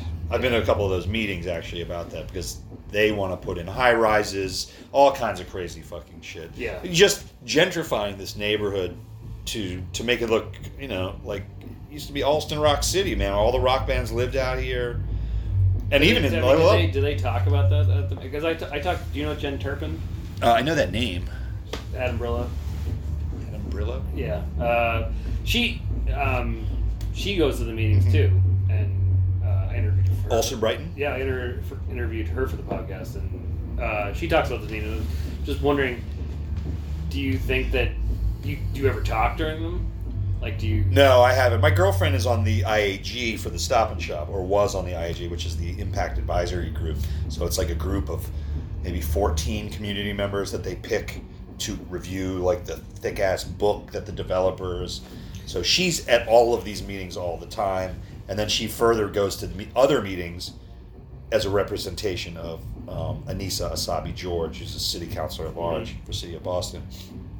So she's definitely way more active as far as Allston Brighton stuff than I am. As and she will talk and she knows all the wackos that go to these meetings. There's a lot. I mean, it's a whole culture of like, you know, local politics activists. Do they? What do they have to say when you talk about the the artist is going to be lost? And, you know, frankly, that doesn't come up a lot. Really? At least, the, I again, I have not been to many of these meetings. Okay. It does come up, you know, that There's going to be no place for the left for them because you know, I mean, obviously you were talking about earlier, three hundred dollars for rent back yeah, in yeah, yeah, 1990. yeah, it was different here. Yeah, it was different. I Obviously, mean, everywhere it was cheaper. Yeah, and I think the first time I moved out of my house, out of my parents' house, I was paying three twenty five. Yeah, You know. yeah, And then you know, even up in Watertown, I was paying like three fifty. yeah, Cheap, cheap, cheap. And Yeah. like so, and that was like in the two thousands. yeah. Um, I mean, I paid three hundred and twelve dollars a month up until two thousand five, which was, and then I moved. My girlfriend at the time moved in with us, so that bumped us down to under three hundred, like two seventy five, mhm. just for being stuffed in there. You just, I mean, no one's gonna be able to afford to live here anymore. I I know, and yeah, it's so that kind of like that feeling is like, oh well, maybe I should like try and find a band in New York or like you mentioned Nashville.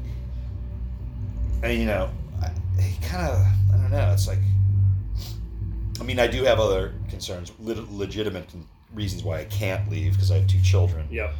who live in you know who I see on weekends but live in southern New Hampshire and I'm trying to maintain a relationship with them as well as deal with their mom and get involved in their schooling and my girlfriend is not going anywhere either because she has two kids in school in Allston Mhm. so like those are real reasons why I don't actually think about that kind of stuff too much because it's kind of might be out of reach but it is interesting to think about. Well, could I go and be a session guy in Nashville? Like, I don't know. Like I've asked, I asked Dave. Do you know Dave Norton? Yeah. I asked Dave Norton the same question. what was his answer? And he and he was like, I could do that, but you know, I love where I live. Yeah. And, but the thing is, like, I and I don't honestly, I don't have no idea how it really works. For the fuck am I? Well, I also kind of don't. Yeah, but I've been like, could you go down there? I guess the real thing is like you'd have to get an agent, or go down there and Well, try, try to try to cultivate. You know, getting getting to know the people down there, so they asked you to do it, or Right, right. getting a name for yourself. But like, You got to do all the things they tell you to do. You got to go network. You got to go to the gigs. Right. You got to So- go to the show. I mean, there's a basketball game on. I'm not going anywhere. you know, at this gotta- point. gotta- yeah, yeah. Celtics, man. Celtics are playing, you know, the Sixers or whatever. It's a big one. I've got to go get invested in these millionaires playing a ch- children's game. you know? I have priorities, motherfucker. right. This is important to my life. It's like I'm on the team. I don't know. It just it's fuck, man. People, you know, especially you know, like I think you, you and Dave Norton are like in the same category of like really tight, serious, like hardcore drummers who could probably play anything they wanted to, right? Well, it's hard. It's hard. It's hard for me to say yes to that. I'd like to think that was the case, but actually, it's funny that you mentioned that because I was thinking about something I'd heard on a, another podcast or something about studies that they had done with people who watch YouTube videos. Like they put these people in a video, and you're going to watch this YouTube video about of this expert doing this thing, and you're going to watch it for so long. You're going to watch it for this amount of time. The other people they like just talk to them about whatever the field was that these people all the people that watched the videos had a much higher confidence rate that they themselves could then go and do that thing Yeah, fuck you. you know and that's just them sitting there watching and saying i could do i could do this like i but until you're actually fucking trying to do it like it's way different i mean that's gone on in my head many times Really? with music like just like oh okay i'm gonna listen to this tune a bunch of times and then i'm gonna play it maybe or i gotta learn this song to go play it, try and play it with these guys Mhm. and I'm listening, I'm listening, like I got this. Like this isn't that hard. But when you sit down to fucking do it, it's still harder than imagining Oh, for sure. doing it. For sure. I was like, uh, two weeks ago, I was like, I'm gonna learn every song on on the beach. oh yeah, Then I went to go and do it, and I was like, this is harder than I thought. it was. yeah, right, right. And then I was like, even the song on the beach, like the solo is like so complicated. Yeah. It sounds so simple. Uh, you uh, know? uh, that's the magic of it, right? Yeah, it is. So I, you know, I don't know. I would like to think that sure I could go do a session, do session work, but I don't know. I don't know. I mean, you know, obviously I don't know you, but I, You know anybody who needs a session guy? that's the thing. Like, I, I feel like there has to be a process. Like, I know guys who, uh, like, I know a couple guys out in LA who look for session guys, you know, and stuff like that. yeah, yeah. But uh, yeah, I think it's the problem is that there is a lot of schmoozing, which I fucking cannot do. I can't fucking like. That was one uh, Yeah. one thing I always talk about with, uh, with especially with other people. It's like, um, in, and I don't know if it's a Boston thing or if it's just, just a show thing. Like people coming up after like bands you're playing with, they're like, "Oh man, your set was so fucking good," and I'm like, "Oh cool, thanks." And then they want me to like reciprocate, and I'm like, I don't, I don't really like Yeah. your band. yeah, yeah, yeah. So I'm not, but Yeah. I'll say, I'll be like, yeah, oh, cool, it was good. Yeah, thanks. Yeah, yeah, yeah. You That's know? that's acceptable. Yeah, sure. we, me and Mahmood, I think Mahmood, you, Mahmood, maybe my other roommates too. We had this joke like, you know, if someone came on home and said, "Yeah, the band, they were really nice guys," that was like code for like their band sucks. you know, you know what I mean? Uh, sure. shit. Finding the finding the positive in something. Yeah, those guys were really sweet, They were really cool. but they were really cool. their guys. music was horrendously. So you don't even have to say that. You just say they they were cool guys. You're like, oh, I got you. Uh, Okay. But it's like, you know, er, er, everything. Yeah, it kind of sounded like Fugazi. You know. Did you get that shit a lot? um. Yeah. Yeah, uh, to some extent. I mean, we certainly did not. I think Did not. for your most trained ears, most normal ears would say, yeah, they don't sound like Fugazi. No, and I never understood the comparison really. Now, the I remember I was just re- again reading about the anecdote of how Hoover sounded so much like Fugazi, at least to people's ears at that time. And I think there was some rumor that like Jeff Nelson of Dischord was like, Mhm. God, they sound so much like fucking Fugazi. It Like, sounded like DC. do we want to put it out? That they sound so much like Fugazi. Yeah. Um, but um, yeah, no, we did. I don't, we didn't get that a lot. I don't know who was, people said we sounded like. You know, the, the journalists or whatever be like, oh, they sound like fucking Steely Dan. Oh yeah, I remember like- reading that. No, we don't sound like Steely Dan either. And at the time, I really did not like Steely Dan. Now you do. I'm into Steely Dan. I don't like it. Used to it used to be one of those things. Like I sort of cringe every time I heard Steely Dan because I was like, "What is this? It's so fucking weird." That's how I felt the first time I heard the Beatles as a child. I was like, "This music's terrible." What record did you listen? I don't remember. Yeah. I don't remember. I mean, I was into like Men. Like I could, yeah, I could see like Sgt. Pepper sounding weird. Maybe the first time you heard it. Yeah, the whole fucking they just sounded like this is the weirdest sounding music I've ever. I didn't like it. You were listening to Cargo though instead. Oh, Men at Work. Yeah. Cargo's got a good song or two on it. I think, sure. doesn't it? Yeah, it's all right. It's got it has well, it has one hit. Which one? Is it Overkill? Song it is. Fuck, I don't remember. I mean, I have both the records. Yeah. The first record had two hits, and then maybe have like The first record was jam packed with hits. It was all hits. What do you even? It was What are you it was about? Man Down Under or Down Under. Yeah, sure. Um. Oh God. The fucking marim, the, what is it? The, the the the drum at the beginning of that. Do, do, do, do, do, do, do, do, do, do, do, do, do. Beep, beep, beep, beep, beep.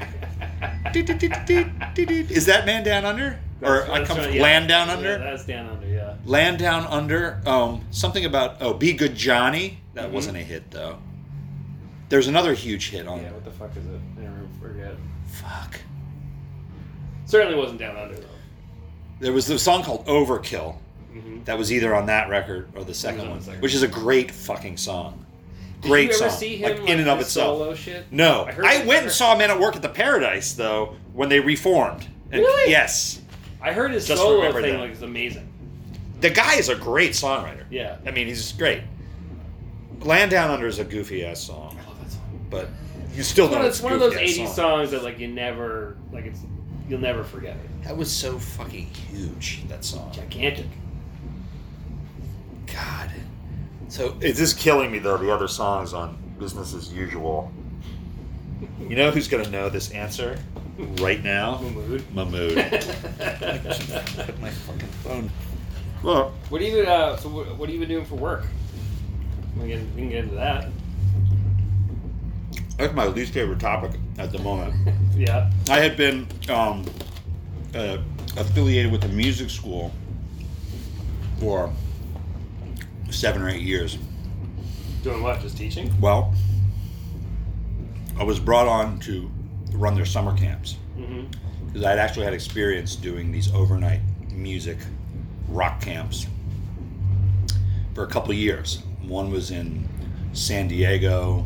I sort of went to one in San Francisco for a little while, New York, and then in like South Shore, kind of Stoughton area, not South Shore, but Yeah. south of here. Mm-hmm. And incidentally, at the time, really it was really cool for me as a, in a professional capacity because it was like a leadership thing, and um, I was qualified for it because karate had just finished, and I was like, I know how to play in a band. Like I can teach these kids how to. Um, I met some really fucking cool people, Ooh. like counselors that Yeah. were just doing it. Um, lifelong friend now, this guy named Jeff Gentersbloom, Mm-hmm. who was in a band called Small Brown Bike, Oh yeah. and now is in a band called La Peche. Huh. And he was just in town. They opened for Jawbox at the Sinclair. Were you at the show? Did I see that there? show? Yeah. so he was the drummer in the first band. I don't know if you saw the first band. Um, a woman named Frances Quinlan, who plays in a band called Hop Along, which is like kind of a big band Yeah. now. Um, she and her brother are like super talented. Um, and they their band does really well. Like I saw them at the Roxy and shit. Damn. They, they were like doing well Hmm. and a, a couple other a handful of these other like people who it turned out like when you talk when I would talk to them it was like oh you know so and so okay you know and they would sort of know karate or I would know small brown small brown bike or so it was really cool and it was all like okay here's another group of these are my kind of misfits they're working at a fucking rock camp overnight you know for two weeks or four weeks or whatever it was. So anyway I did that for a couple summers. And then um, because of that experience i started doing those camps on a day basis at a school at a music school like a startup private thing in burlington mass.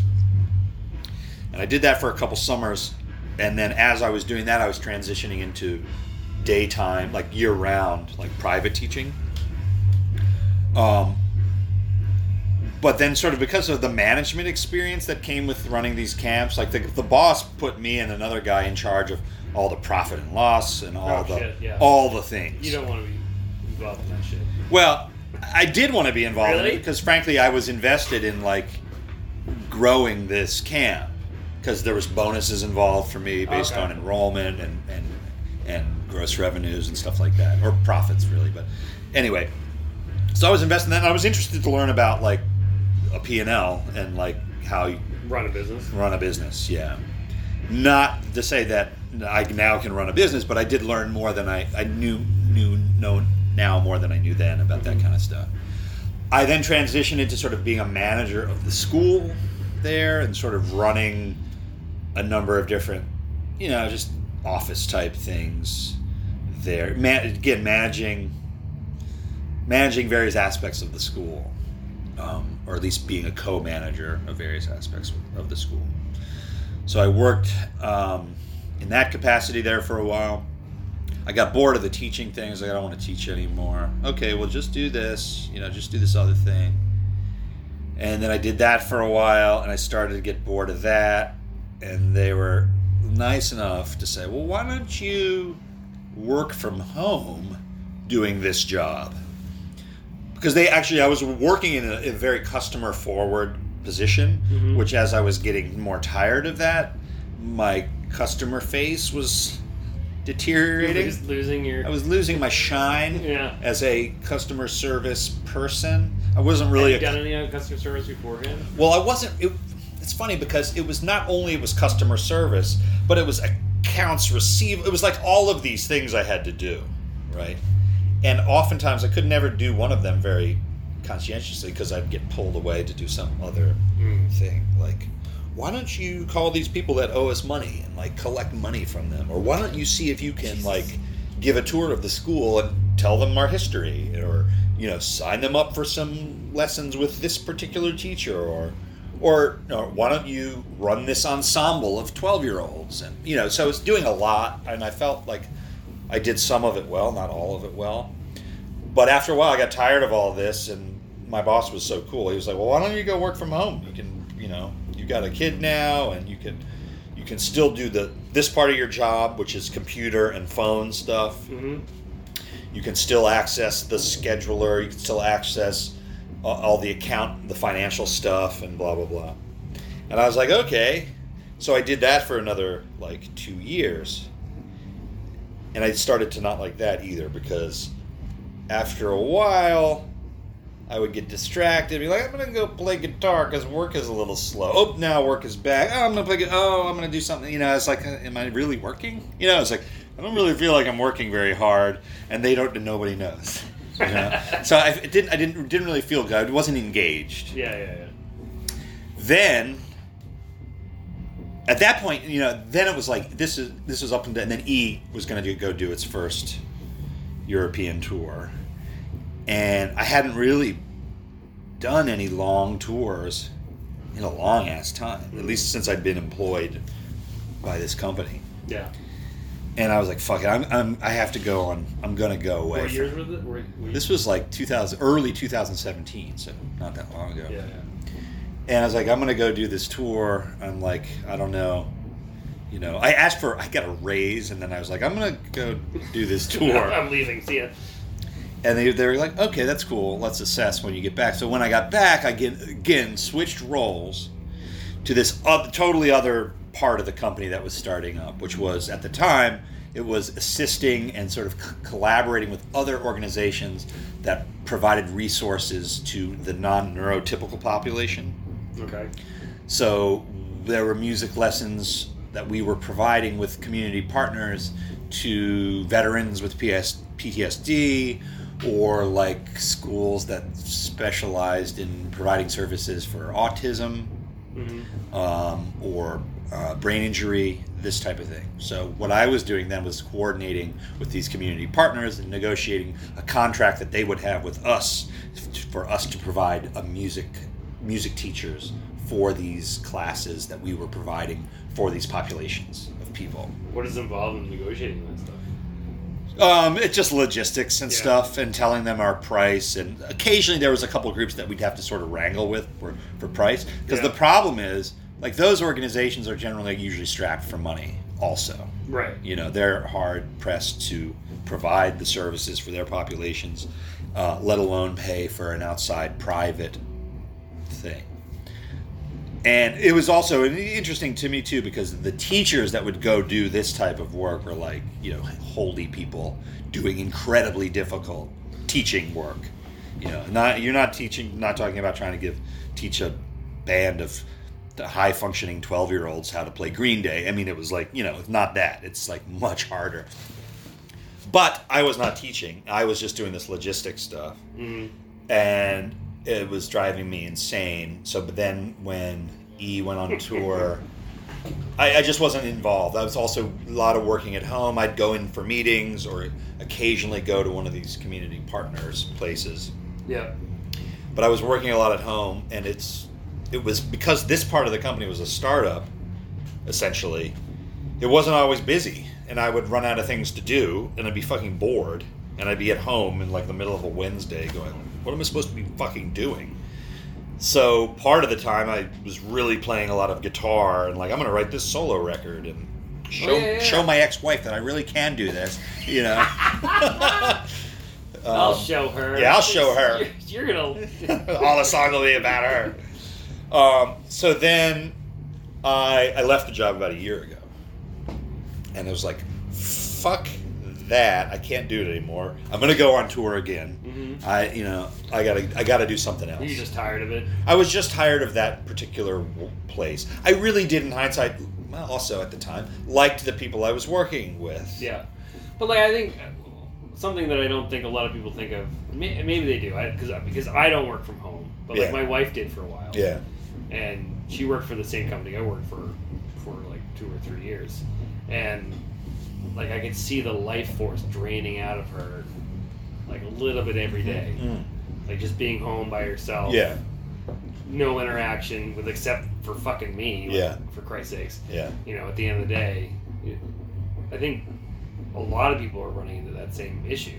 You'd think it's like going to be great. It's godsend, yeah, like It's gonna fuck. be great. I don't have to go anywhere. But then But you're you at home and you're like, you're "Eh."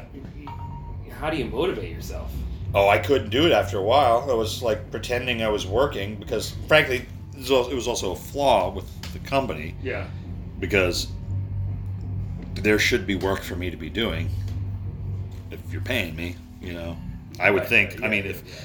if I was running a company and you're not working and I'm paying you, like I'd be saying, why am I paying you? You know, I would downsize because the company's number one liability is its employees. That's where the overhead is. Yep. And that's the most expensive thing often. And So does this branch of the company still exist? I have no idea no because I So- left. So what did you what did you end up? Well, I was like, fuck it. I have, I'm, I have a leftover. I'm in a really fortunate situation where I got to keep my house after my divorce, so I had like suddenly more space than I used. So I'm gonna fucking rent it out, half of it, Oh. as an Airbnb, and see if I can pay the bills that way. How'd it work? It's working, and it's, and I. So I keep telling him, well, I got to find a regular thing, so I can stay up to speed, but I have yet to do that. And I kind of feel like it's getting going to get hard. Like I'm not sure. Like what am I going to do now? Like, and then I'm like, what was, what was, what was I thinking leaving this this perfectly fitted suited company that I was at? Um, and then like then I'm like, oh well, fuck. Now Jason moved out of town. Like, knowing Thalia, she'd be touring all the time, and I would still do that if Jason was available to write tunes to keep up with Mm-hmm. that. So I've kind of, as far as work, I'm sort of in a weird purgatory, which is luckily I'm not going broke, but um, now I share my house with strangers for money. Yeah. It's weird. It sounds so perverse when you say it like that. Yeah, well, that's what it Share is. my house with strangers I for do- money. I share my house with strangers for money. Occasionally, it's interesting. I'm assuming you're not putting in to this, We, we could take it off. but it sounds weird. It, it's really fun to play in bands with women, right? It's a different interaction Yeah, yeah, than sure. your regular dudes in a practice space. There's a woman in the band that I'm in now, and I, I played with a woman back in the day. Um, Yeah, it's different. It's good. It's a different vibe. So we would go back to the Airbnbs after these shows and we'd be like, oh, what kind of place are we? And we would start partying. And the partying was so fun because we're in this strange place and it's not just a bunch of dudes. It's like some women with different perspectives and, you know, mm-hmm. really hilarious people. And that was so fun. And God, we went to this one Airbnb in Canada. The decor was like, you know, this home goods store here? Yeah, yeah, yeah. It was like they had fucking robbed the home goods. There was like I think I think a lot of Airbnbs are like that because it's cheap. Oh, It's like home goods is know- actually not cheap though. Really? Uh, the furniture like- there is isn't ridiculously isn't like expensive. TJ Maxx or some shit. It's like TJ Maxx. It's all the same shit. And the, the idea that it's cheap, I'm always like, how can this fucking chair be 500 bucks? Like, there's no reason you should pay 500 bucks for this Uh. dumbass looking chair. yeah. In this Airbnb, it was like, here's this fake fake poinsettias next to this, you know, foam Eiffel Tower painted silver next to like Fucking this Roman The like fuck is that shit? it was so fucking ridiculous everywhere. We were just walking around like, oh, what? Taking these like goofy pictures. The girls in their pajamas next to like a plastic Christmas tree in the middle of fucking April. You know, it was just so hilarious. But you know, and and Brian is renting these Airbnbs that are you know sleeping seven, so they were like pretty big places. Yeah. And you know, we don't never saw anybody at any of these places. So that's like one type of Airbnb. It's cool. I took my girlfriend to the Caribbean for a week or five days, and we got an Airbnb in down there, and that was. We saw the owner, but she was in her own little Yeah. I cabana. wanna, I'd rather not see anybody, and I'm sure they don't want to see me. You know. Yeah, see, that's what I, that's what I'm thinking. Is like I'm, I'm staying out of the way. I got to be Yeah. conscious about the TV volume or the music volume. Um. So yeah, just like come in. I'll leave you alone. You leave me alone, and I'll ping Yeah. PayPal my shit to my bank account. so, but What do you think? You you set? I'm good, man. All right, Thanks that for. was that was awesome. Honestly, like it was uh, a little bit more in depth than the last time. Cool.